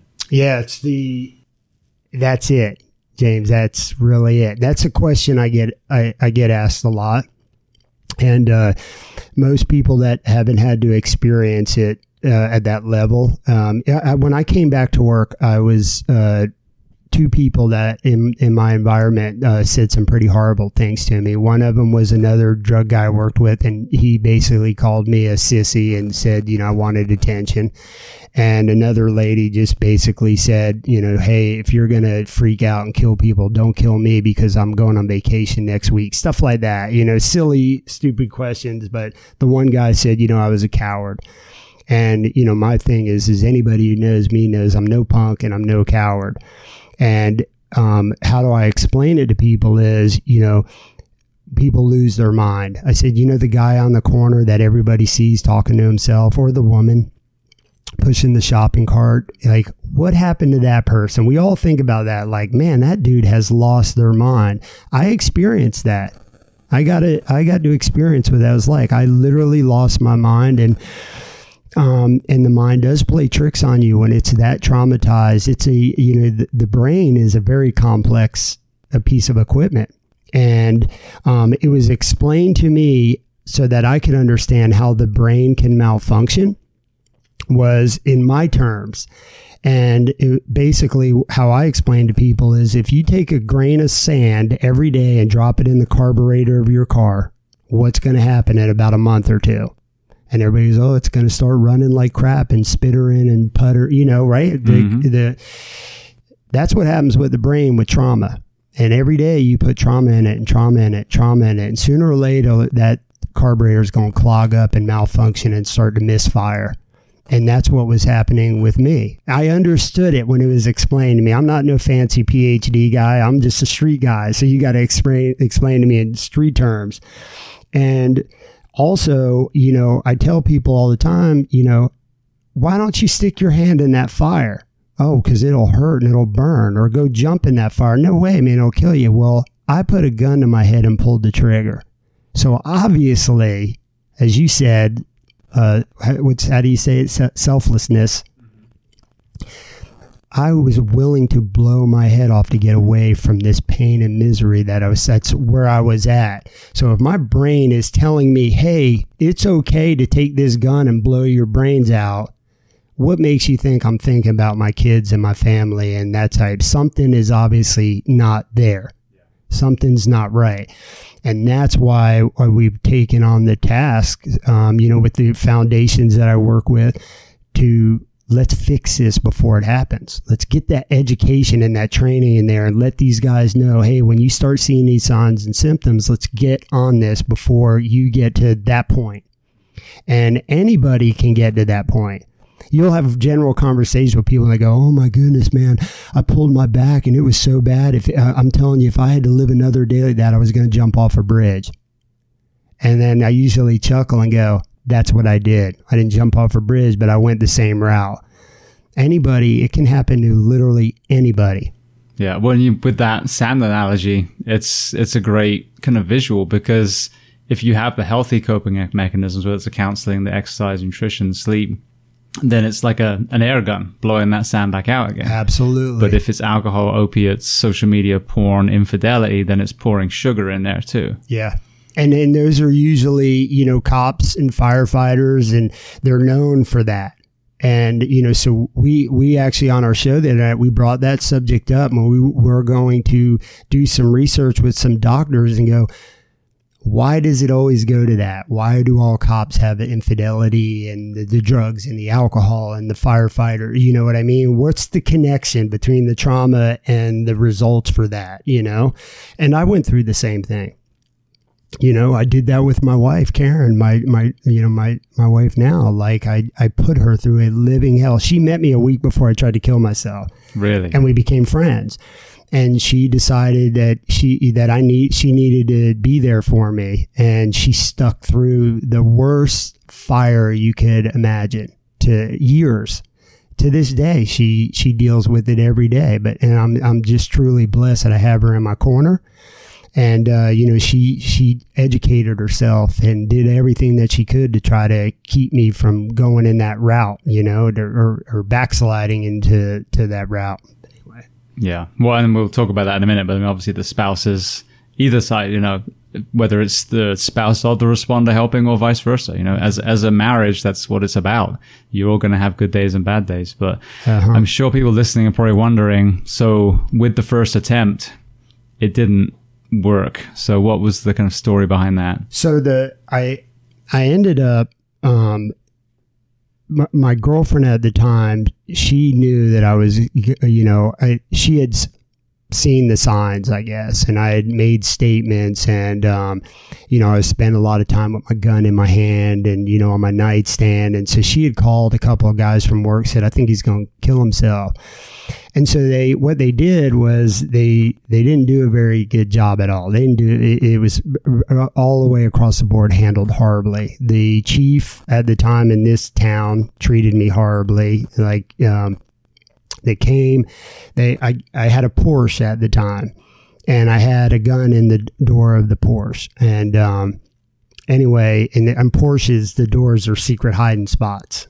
That um, the door handle things. You, oh, in, really? In the 911, yeah, it's, it's what I had. It's a little secret hiding spot. So I had a gun in there.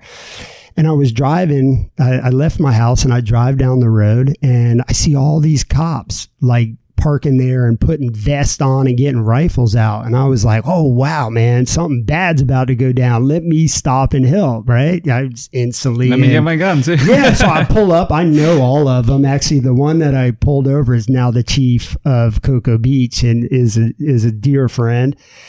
And I said, Scott, I go, what's going on, man? I go, you guys need my help? And I'm like, yeah, because I knew I had way more training than they did. He goes, actually, Doug, I need to talk to you. I go, okay, man, let me pull off. He goes, no, just stay right there. I said, well, what's going on? He goes, we're actually here for you. And I'm like, the hell you here for me? I'm like, oh shit, man, do I got a warrant, man? Like, did I do something wrong? You know, you, you just start thinking. And he goes, get step out of the car and let's talk. And then the couple other guys came up that I knew and they ended up Baker acting me, put me in handcuffs, put me in a cop car, and was took me to a hospital. And I was furious. I mean, it, at that moment, everybody was going to get their ass kicked. Everybody I worked with, every one of my friends, everyone at my, the police department, and I lost it out there in the street. And the, um, I mean, I tried to fight those guys. I got nasty. That's why they handcuffed me because I was mad. I was like, first of all, you, I'm, I'm, i know what gives you the right to Baker Act. Man, I've given you none of that. I've never told anybody. Um, but there was some false information given. And so they were just doing their job. And, um, and they, they did the best that they could for what they were dealing with. I tell them that all the time. You know, they, they treated me very well you know. But at that point, I was not having. You weren't it. treating them well, and so I was so mad. So I get stuck in this mental place with prostitutes and drug addicts that I put in there. They all knew me in there, and it was kind of we laugh about now. They thought I was in there working undercover, and I really wasn't. And so when I finally got out a couple days later, I was so mad and because I had called home, and when I'd called home from the facility, I'd found out my work came and took all my stuff, all my guns. My girlfriend let them in my safe. They cleaned me out, and so I felt violated. I felt betrayed. You're vulnerable too, probably. What's that? You feel vulnerable as well. Yeah, uh, all of it, it was. It was the worst part of it. And I'm a disciplined guy, and if you and, and anybody who knows me, if you come pick a fight, you're going to get a fight. And that's what they did. And I can't lose a fight. And I said, okay, well, I'll fix them. So when I, as I was leaving in the cop car, I said to the, um, to the chief now, I said, hey, can you do me a favor? Don't tow my car. Don't put the Porsche on, on a wrecker. It's right down. I said, the keys are in it. Just drive it to my driveway and, and leave it there. And so he did and but they didn't know about the gun. So when I got home, there was some my neighbors and there was a couple of my buddies at the front door, and my girlfriend was standing. They were waiting for me to come home because they knew I, I had already prepped everybody like I'm. It's gonna be ugly when I get home. And so I get out and I literally just walk right up to the car, to the Porsche, pull the gun out of the door handle, walk right towards every one of them, go, You think you guys can stop me? And I freaking went click, bullet in the chamber, never fired. Strike, I, I still have it. Strike, point, everything to the bullet. Really? The bullet never went How off. many times have you ever had that happen? Never. Yeah. Never in my career. I've seen other guys do it, and I, I, I had uh, a few failures, but not like that and it was um, and so when that happened i got dogpiled and you know the fight was on and the whole and the drama. And that was that was it. The gun was taken from me. And uh, i was calmed down and i went back to work two days later. Really? There was no follow-up or? No it was left alone so i end up going back to work the chief calls me in the office um, not the chief, the, the chief at the time of my work, and he calls me in his office and he looks at me and he goes, I don't know what to do with you, and I don't know what's wrong with you, but whatever's wrong with you, you need to lock it in a closet and get your ass back to work. That's what he said to me. I said, Yes, sir. And so they made me drive around with my buddy I told you earlier, the one that was always checking on me, that made SWAT with me. Mm-hmm. They said, just work with him, just drive around with him. And that day was SWAT training day. And, but I wasn't allowed out of the car. So I had to sit in the car and watch my guys SWAT train. And it just made things worse, right? And then, so I went back to work with no care no health, no aftercare, no, no, none of that. And I started to try to fix it myself. So I went and found myself a doctor through a horrible EAP program who decided to put me on lithium and send me back to work. So now you got a drug agent who gunfights that's on lithium, right?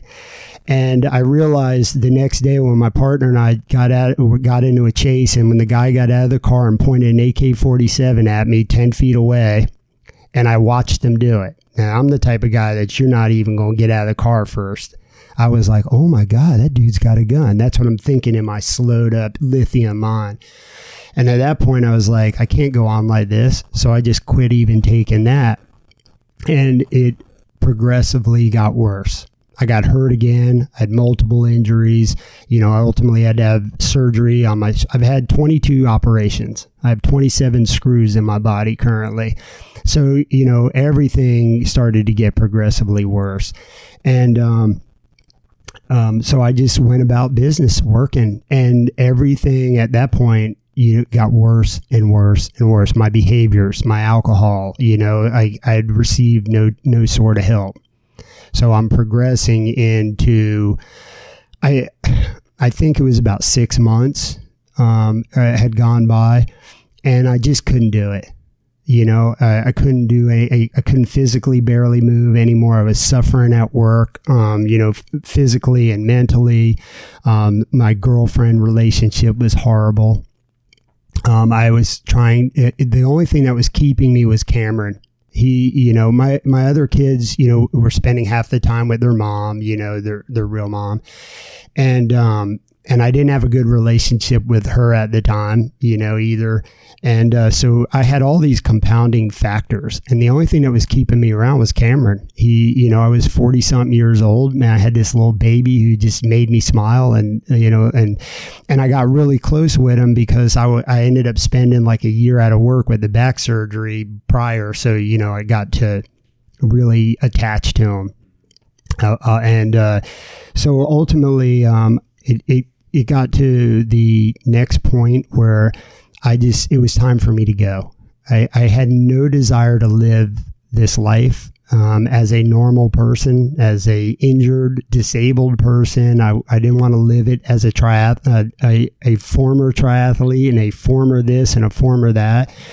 And I couldn't take the pain anymore. Um, it just, it was horrible.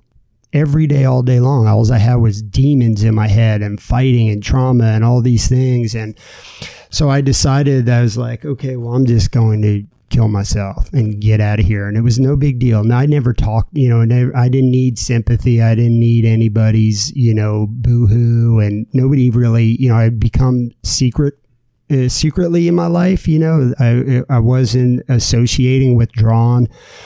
And at the time, um, which is, I, I tell people, I had, I, I want to say it was about 6,000 square foot house. Oh, wow. I had two Porsches. I had a motorcycle, I had a catamaran, I had money, I had the craziest things going on. My entire life, I dreamed of having a koi pond. I'm a huge Japanese history buff, and you know, and I had that. I had it all. And I had the pretty trophy girlfriend, and I had all the toys, and I would come home from work, and I would just be miserable.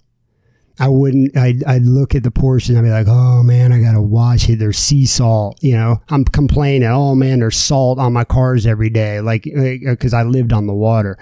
So I just lived down the road. So I had the ocean on one side and the river on the on the other side of me, and it. I would come home and I would do the same thing every day. I would get out of the car. I would sit on the front patio. I would get a cigar and get a drink, drink, eat, and go to bed.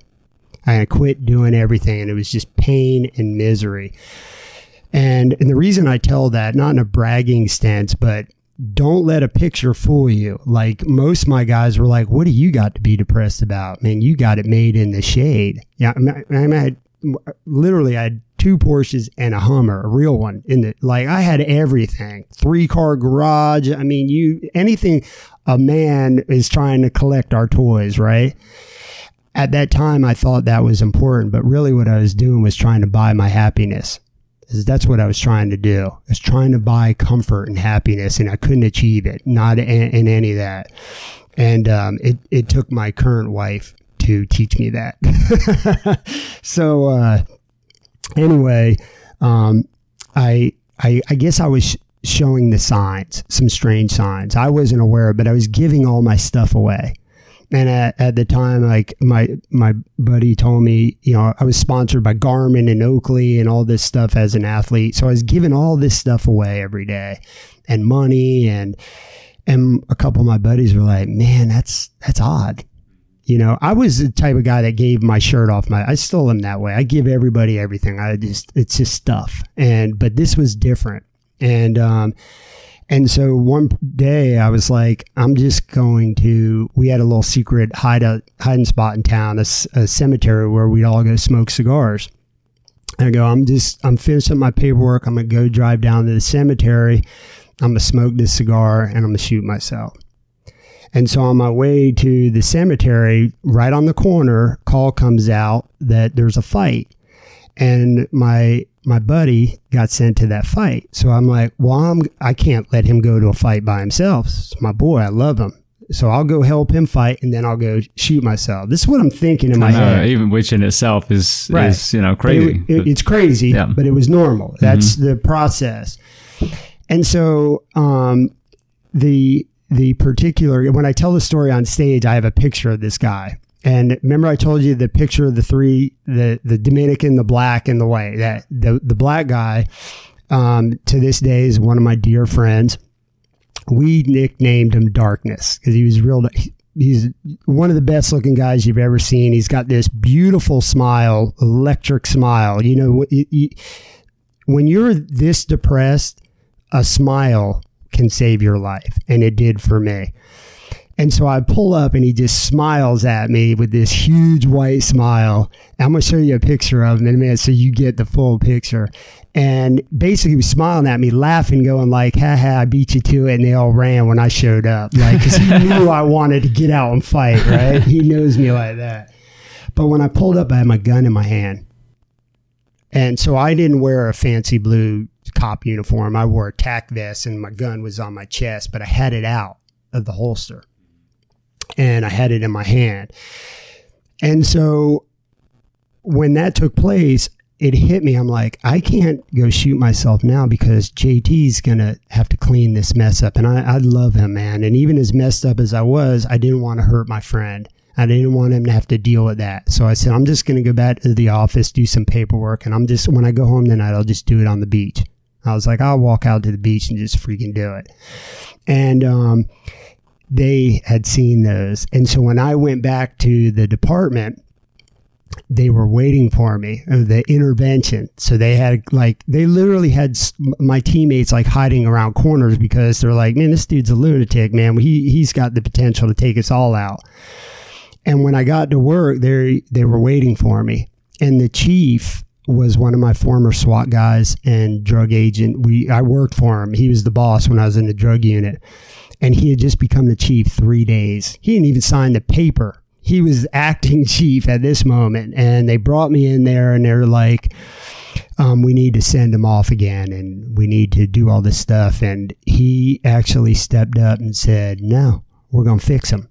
We created this monster. He's one of us. We're going to fix him."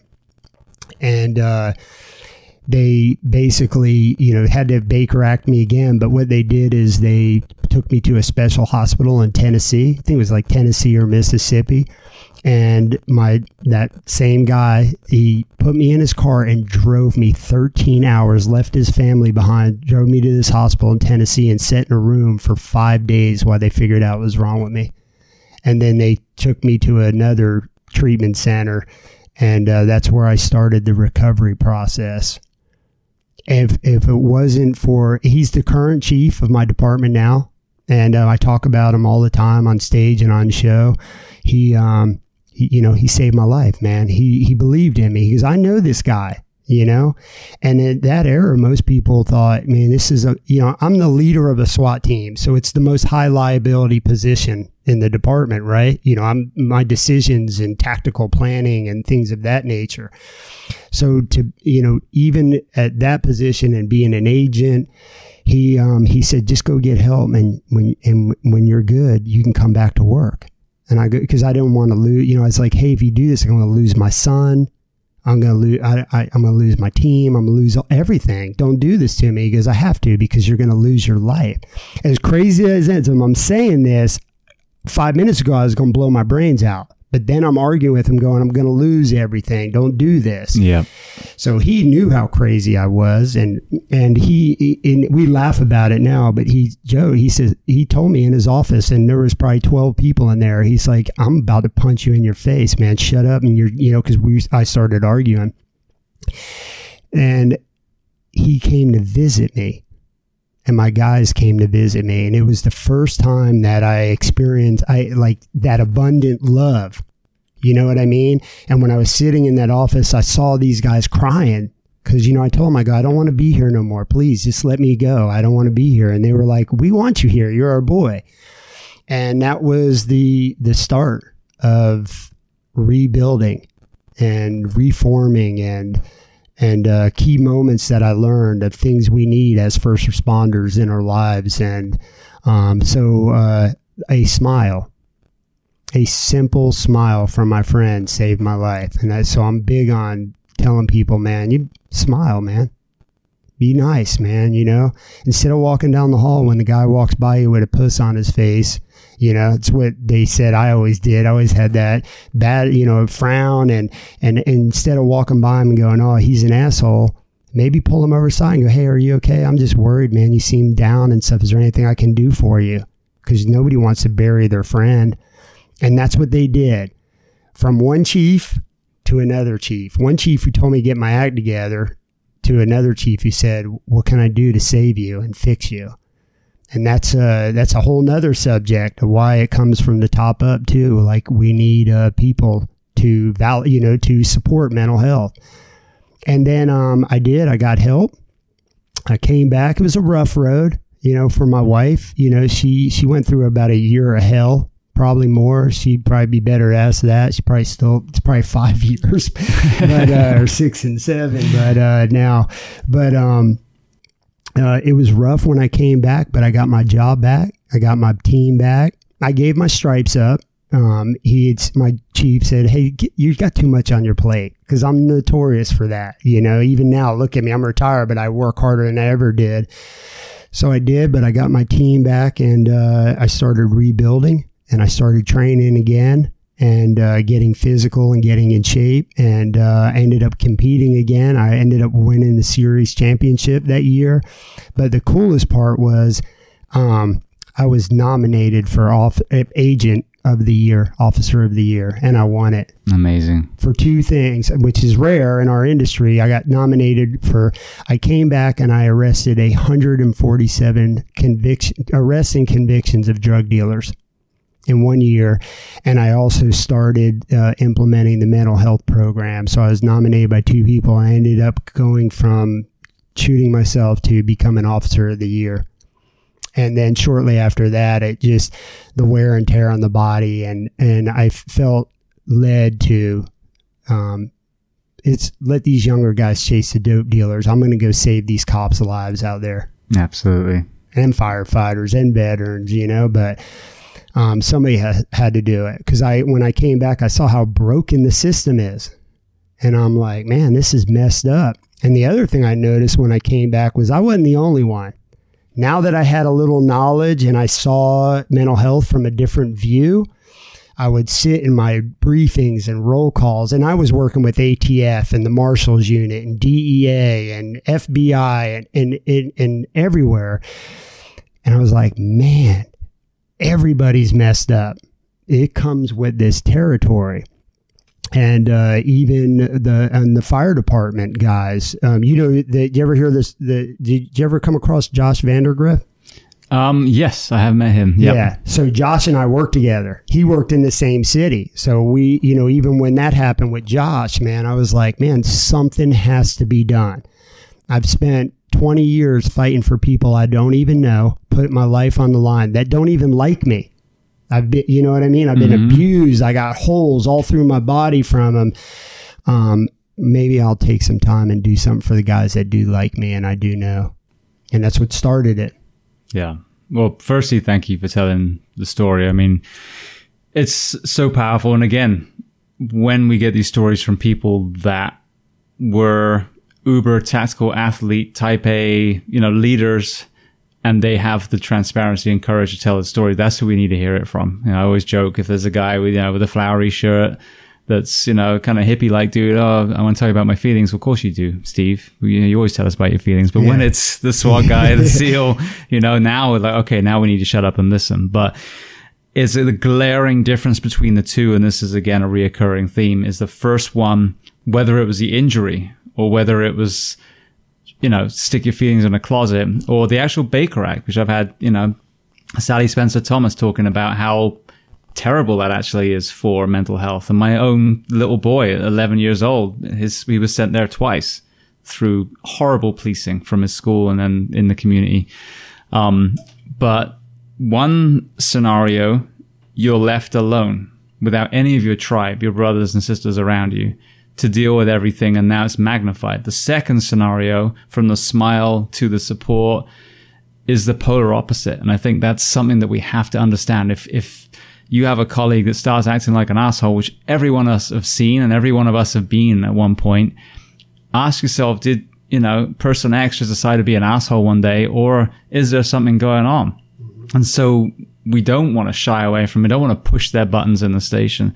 We need to do the exact opposite. And just like you said, be there. What is going on? What are you feeling? What's going on at home? How can we help? And then hold their hand metaphorically to the point where they can get help. Because as you pointed out, the solutions out there, which we'll get to in a second, are fucking awful. And the number of barriers to entry for someone in crisis getting help, whether it's EAP, whether it's, you know, the insurance, set them up for failure and is almost like a path to suicide, you know, in some respects. So it's so powerful you having those two side by side comparisons, that simple compassion that we've talked about through this whole conversation, that humanity is what saved your life. Yeah. And the compassion and, and, you know, thank God that I had all those people come into my circle, you know, in that time and, and have remained in the, in, in the circle, you know, my my including my wife. I put her through living hell, humiliated her, embarrassed her, and was horribly mean to her, and threw her out of her, her own home. You know, the, at this home here. And so what she did, she moved down to the corner in a duplex so she could watch me every day and check on me every day because she knew I was falling again, you know, and just stuck through it, but stayed. And it took me 40 some years to realize we were talking about this in the very beginning what love is. I never knew what love was. I was never taught it from, you know, the beginning from with my father. It took me all the way up until a grown adult to realize what it means to be loved and and you know and stuff like that. I needed that. These are important things you know. You can only train like i've been trained. There's no more you can train me right? I mean i've been there and done that. These are the other things we don't focus in our career um, you know, and I, I, I go to both sides, you know, like as, as a firefighter, man, every time a firefighter shows up on scene, man, it's bad it's an accident or somebody's dying or somebody's seriously hurt or there's a building on fire.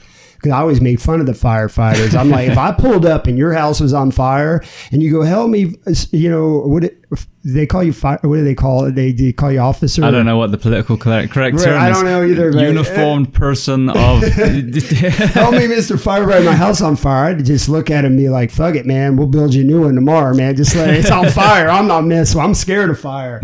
And then you know the fire was tease. The fire guys would tease us and go, "Man, the dude's got a gun in there." I'm like, "Oh hell yeah, let's get in there."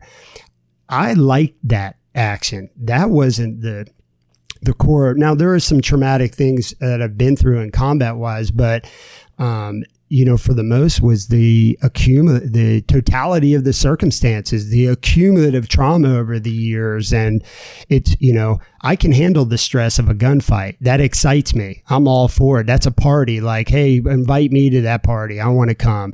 But stick me in a room with like three cats and a baby. No, I'm jumping off a cliff, right? Or, or something of that. And so I tell people all the time stress on a one to 10, a 10 is a 10. So a 10 for me and a 10 for my wife. My wife teaches autistic kids how to communicate every day. How do you do that? I can barely get my two twins in the next room to communicate with me, man, right? That stress for her when she comes home on a 10, a 10 is a 10. Don't matter if you're a library, a cop, firefighter, or a clerk. And so um, it's important that we focus more on that and the compassion towards that type of stuff. In our departments and work areas, my chief is a big component that says like, Hey, listen, man, look what we did for this guy. We got him healthy in his mind and healthy in his body, and he came back to work and knocked it out of the park. It's like to me, it seems like business 101. If you take care of your your your people, they're going to take care of you. And instead of just, you know, suck it up mentality, not, you know, not only does the department train you to your medical stuff and, you know, for you guys and like the, the cop stuff, but let's focus on them and making them happy and healthy and making them want to come to work. And now look at these cops and firefighters today. I mean, they go to work. I had a guy complain to me yesterday, man, the police aren't doing anything anymore. I said, can you blame them? They get out of their car. A guy stabs them. He shoots them. I've been stabbed before, and it gave me every right to shoot the person. But now you're putting the dude in jail. So you think he wants to get out of his car and help somebody? No. Yeah. You know, you got firefighters trying to go put a fire and you're blocking their view. Mm-hmm. And so then the person dies and burns up. And how do you think that firefighter feels, man? He could have saved that, right? And it's a true story. It was a kid, wasn't it? They just, one of these towns where they were rioting, the building was on fire, and the firefighters, they the rioters blocked them and wouldn't let them put the fire I didn't out. even hear that story. And the freaking kids died in the building. I'm like, come on, man. So now they got to live with that the rest of their life, you know? So we need to focus on that and get people back on their feet and get them healthier and happier and, and, and the same thing for at home. That's why we focus a lot on spouses and the home. You know, you fix the, the guy, also fix the family and, and we have humanity. Isn't that what we're supposed to do? I people all the time thank me for what I, do hey, thank you for helping me out. No, that's what we're supposed to do. You're down, face down on the ground. It's okay to have somebody come over and pick you up off the ground. It's okay. That's what we should be doing. Yeah. It's not called Caucasianity or blackity. It's No. called humanity humanity. because we're all human. Yeah, I, I, you know, I just I don't understand it. No, it's crazy. Well, so so I want to touch on one thing before we go to what you ended up doing and the projects that you you founded.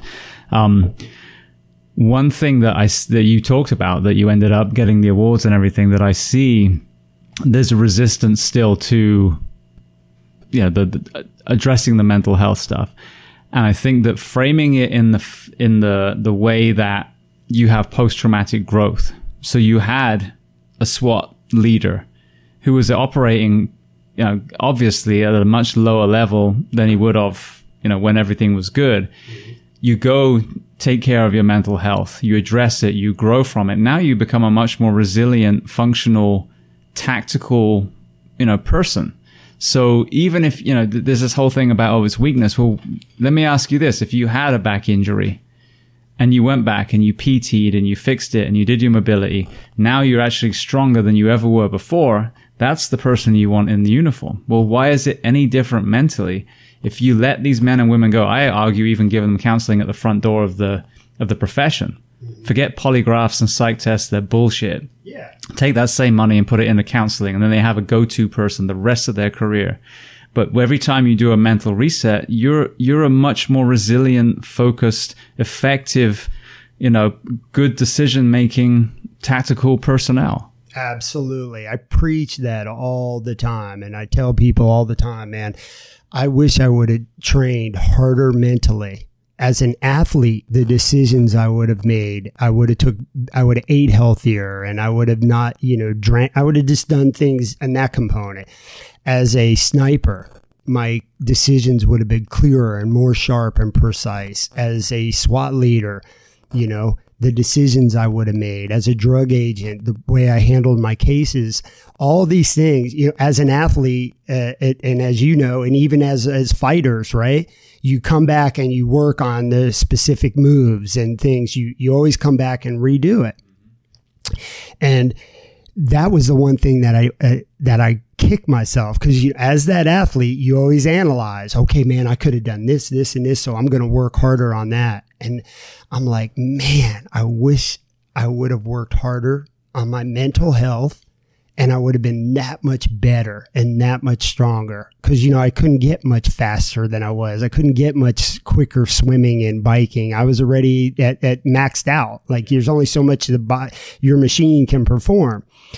And, and, and so I preach this all the time, man. Like listen to the chiefs and administrations. If you like we need to be teaching this in police academies.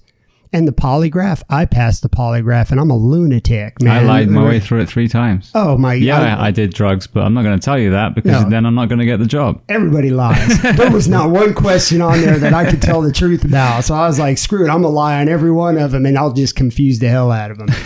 and uh, th- yeah, you're right, James. They're ridiculous. But let's focus on the mental health and in the in the kids becoming uh, first responders nowadays. They're not like you and I.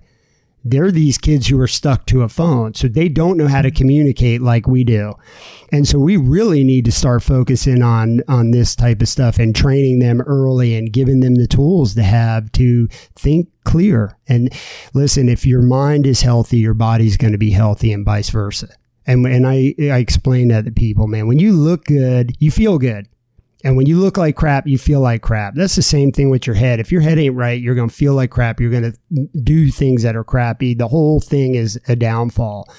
And if you guys are coming to work happier and healthier, you're they're going to call out sick less, less overtime, less bullcrap workman comp cases, things of that nature. So the department's going to run smoother. The morale's going to go up. The people are going to work better together, and they're going to not make, you know, if your brain is just consumed with stuff, of course these cops are going out and making horrible mistakes it's not easy to get out of car and have people screaming at you and throwing stuff at you and pointing phones at you so you can't tell which one of those phones is a gun or a knife and that's why so many cops are being killed and then they're thinking now like oh well if i retaliate i'm going to jail you know Yep. Um, and and so that's a that's a whole nother topic. But if we focus on that mental health, then yeah, I think we can definitely put a dent in it.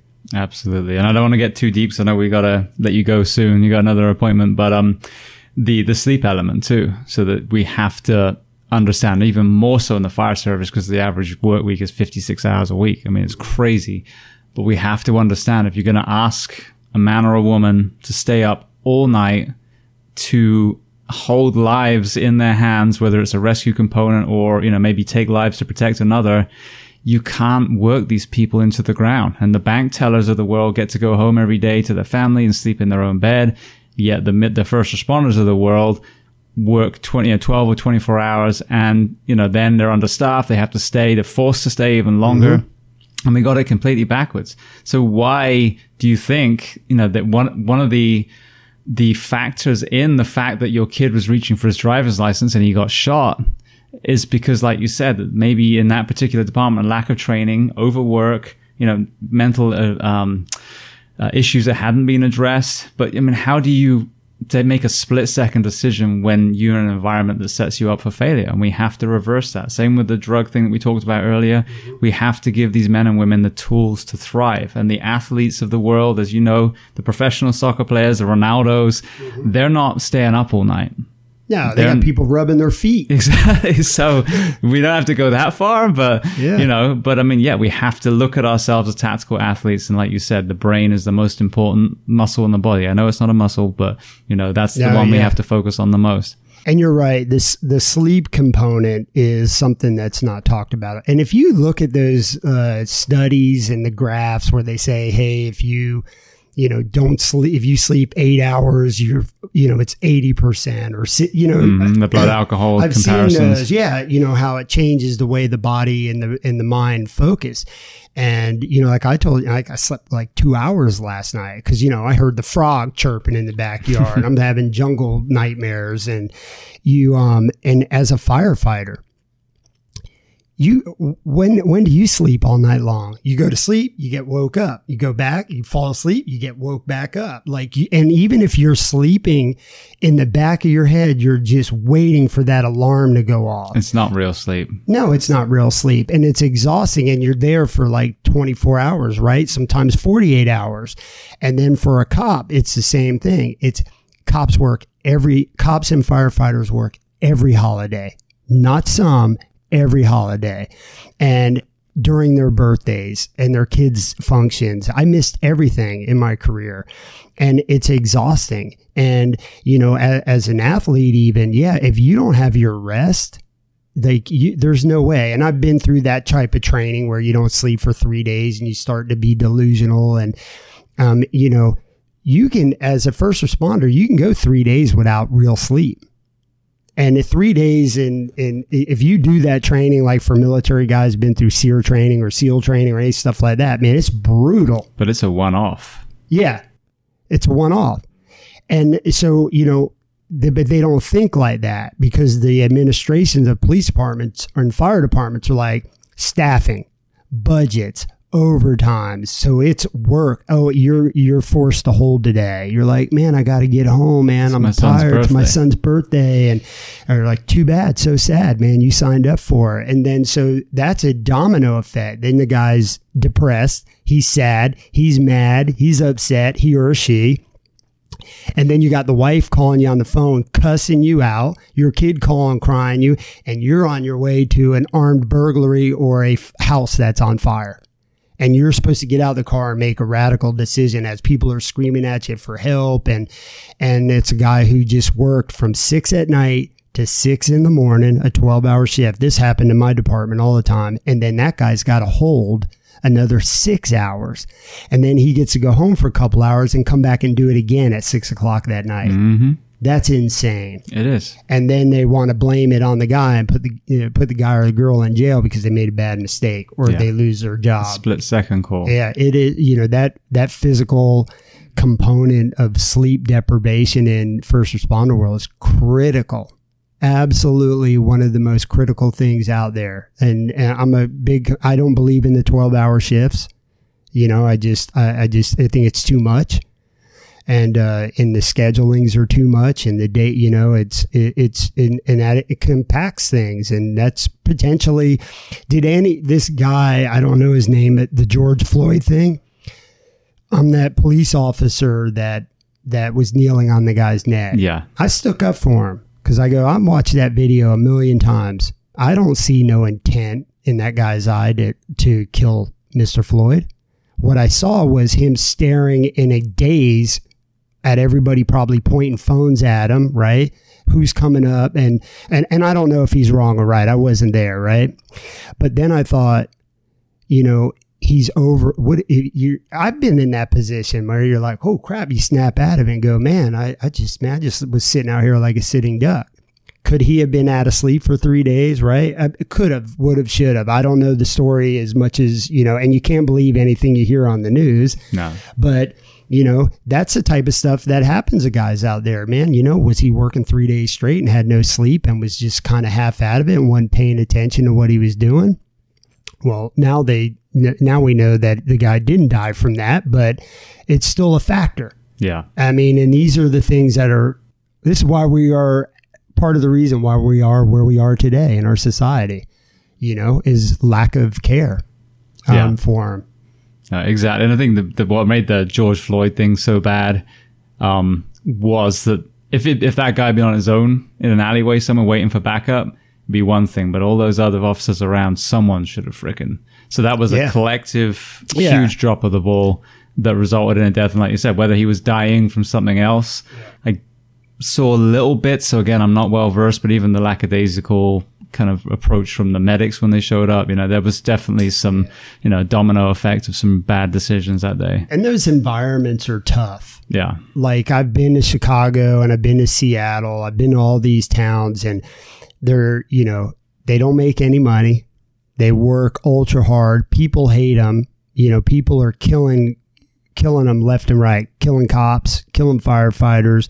I mean, ever in your life, did you ever think you, firefighters are going to be bringing uh, bulletproof vests with them on the truck? No, well, to this day, I still step to the side of a door when right, I knock. Exactly. It doesn't matter if it's my son's friend that I'm yeah. going to go pick him up from a birthday party. So yeah, absolutely, yeah. and and, the, and and you guys are the guys showing up to save their lives, and yep. you and you have those factors to deal with.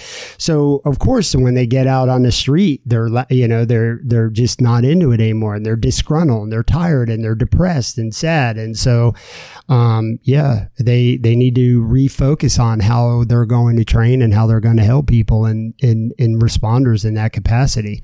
Absolutely. Or they can send social workers, see if that works well for them. All right. So transitioning to being part of the solution. So tell me about Survive First, kind of what you made you decide to start that and then tell people what it is. So what um how Survive First was founded was um, I I needed to be able to provide uh, what I noticed. Let me step back. Was partly what I experienced is the resources weren't available, and not only were they not available, they um, most cops and firefighters don't get help because they can't afford it. It's the same reason why uh, drug addicts don't get help because they can't afford it. And, you know, for me, um, it was $50 copay every multiple times a week. And I was like, man, I'm not paying all this. I got, man, my kid needs braces. I got to do this, that, and the other, you know, and I could afford it. But I noticed that none of the first responders were getting help because they couldn't afford the copays. And then the EAP programs were uh, horrible. Oh, we can get you in in three weeks. You know, you got a guy says I'm suicidal. We'll get you in in three weeks, and then you go and it's uh, some crappy doctor that really has no experience in in working with first responders. So you know, all those issues came into play. So I um I decided I wanted to take the no out of any first responder getting help, and the only way I could do that was to be able to get funding and set up a program where they could first responder could call and trust in who they were calling, meaning that nobody was going to tell on them. There was going to be confidentiality to it. Because you know we're all scared of that. Like you call the ap they're going to bill us. They're going to my boss going to know. They're going to retaliate. So i wanted to take the no out of all that. And so that was the meaning of why i formed survive first. And i had a bunch of cool people in my circle and good friends that could help me get it going and I just started making phone calls and was like, I want to be able to help people. And also, when a cop needs help or firefighter, we don't need to put them in a hospital with the same people they've been treating and arresting. You know, uh, the Baker Act thing. Let's we should have a specific place because listen, if, if a cop gets arrested, they don't put him in the general cell because he's going to be dead. So we needed that different mentality. Um, so that's why I started. Uh, that's how I founded uh, Survive First. And what we do is we basically provide all the resources that a first responder and their family, because I notice there's a lot of organizations out there that help first responders, but not their families, or they'll um, help the family after the person has committed suicide. So if you're going to fix a first responder and send them home to a nightmare, you're not fixing the first responder. Because I had a nightmare at home at the time as well yeah. that nobody was addressing, nor myself.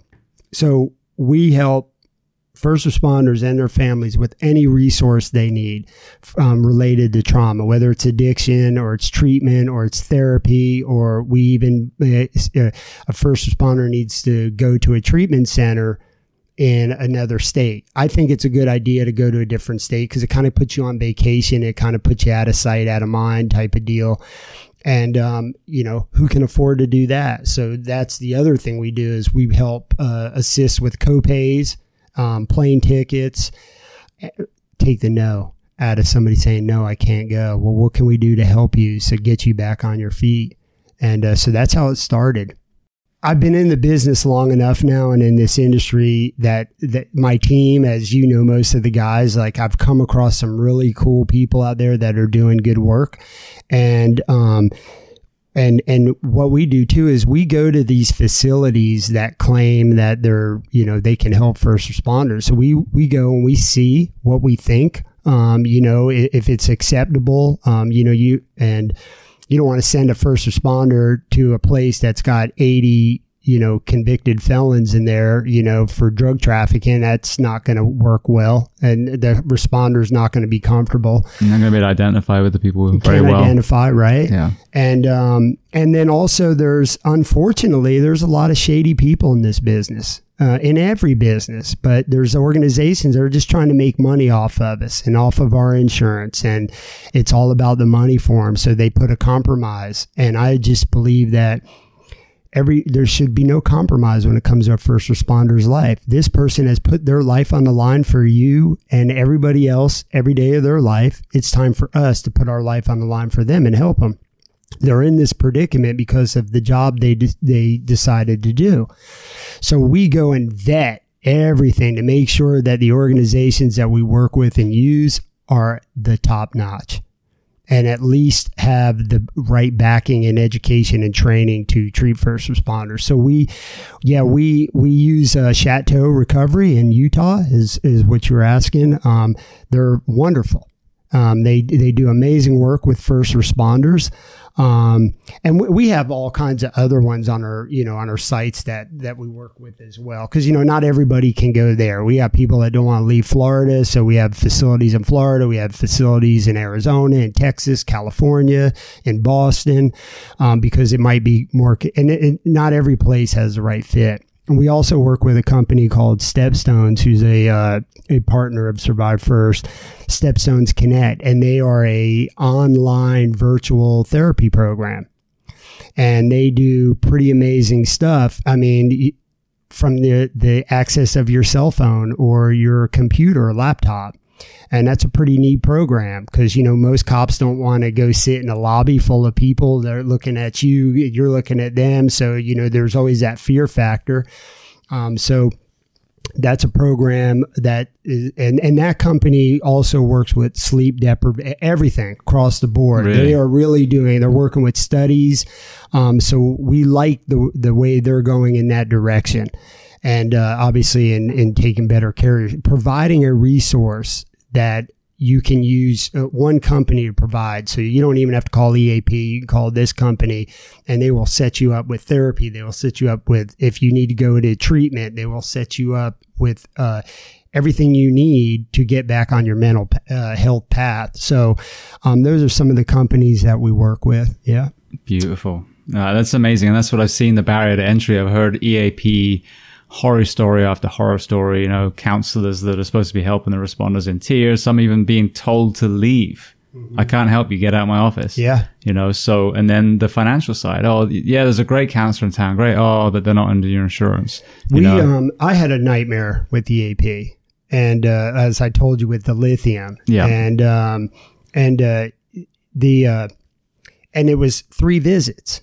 So you go in there and spill your guts for three visits, with is a total of three hours. And then they go, yeah, you're messed up. I'm going to refer you to another doctor.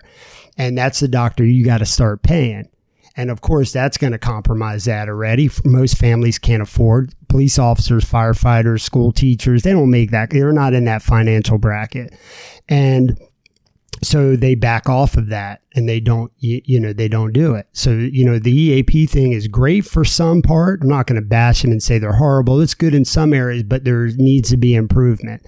And uh, i met with the president uh, national president of eap she's a wonderful lady and, and really is working hard to fix the programs but that's a task in itself you yeah. know what i mean? So you know that's where it comes down to the cities uh, and the municipalities to do a better job of vetting their eap providers and and vetting and implementing new and improved programs. Absolutely. Well, speaking of Survive First, where can people find that online? So www.survivefirst.us.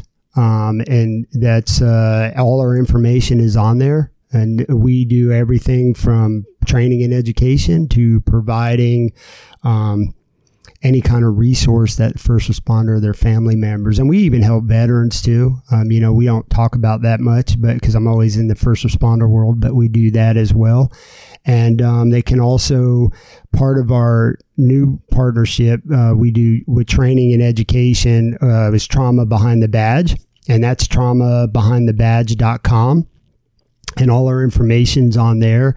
And Trauma Behind the Badge, uh, that's the team of guys, as you know, most of them. And um, we we respond to critical incidents if we have to, like an agency that's under attack or you know had a suicide or an on duty death. We have the ability to go there and set them up in person with resources and provide them with training and education and the resources they need to get back on their feet. Beautiful. And for people listening, if they happen to be, you know, from a background where they're able to contribute and they're looking for a cause, you guys obviously need funding for those. Uh, yeah, we strictly work off of donations and fundraising. Um, we're also a nonprofit, and hundred percent of our proceeds go to first responders. So there's no paychecks, there's no salaries, there's no company cars or any of that. All that money goes straight to the first responders and their families. Beautiful. All right. Well, Doug, I just want to say thank you. It's been amazing. I, I know you've got an appointment now. I feel like we could talk for another, you know, two yeah, or three hours. So maybe we'll have to do another one down the road. But again, to, to come from your background, to hold positions that you've held, you know, honorably through your career, um, but then be so transparent and courageous when it comes to like we talked about the drug side, whether it's you know your own personal battles, and then you know the success stories now. And here you are, we're talking about all the injuries you had, looking in great shape and, and getting ready to compete again. That's the goal. this is the year. I'm looking forward to it. Brilliant. Well, so thank you so much for for coming on. Oh no, it's my honor, man. It's it's been a pleasure. Yeah, and thanks for coming and sitting and chatting with me. I know we've been trying for a long time. So you're next. We're bringing you on our show. we all we want to talk about your new book. We're excited about it. I think it's going to help a lot of people.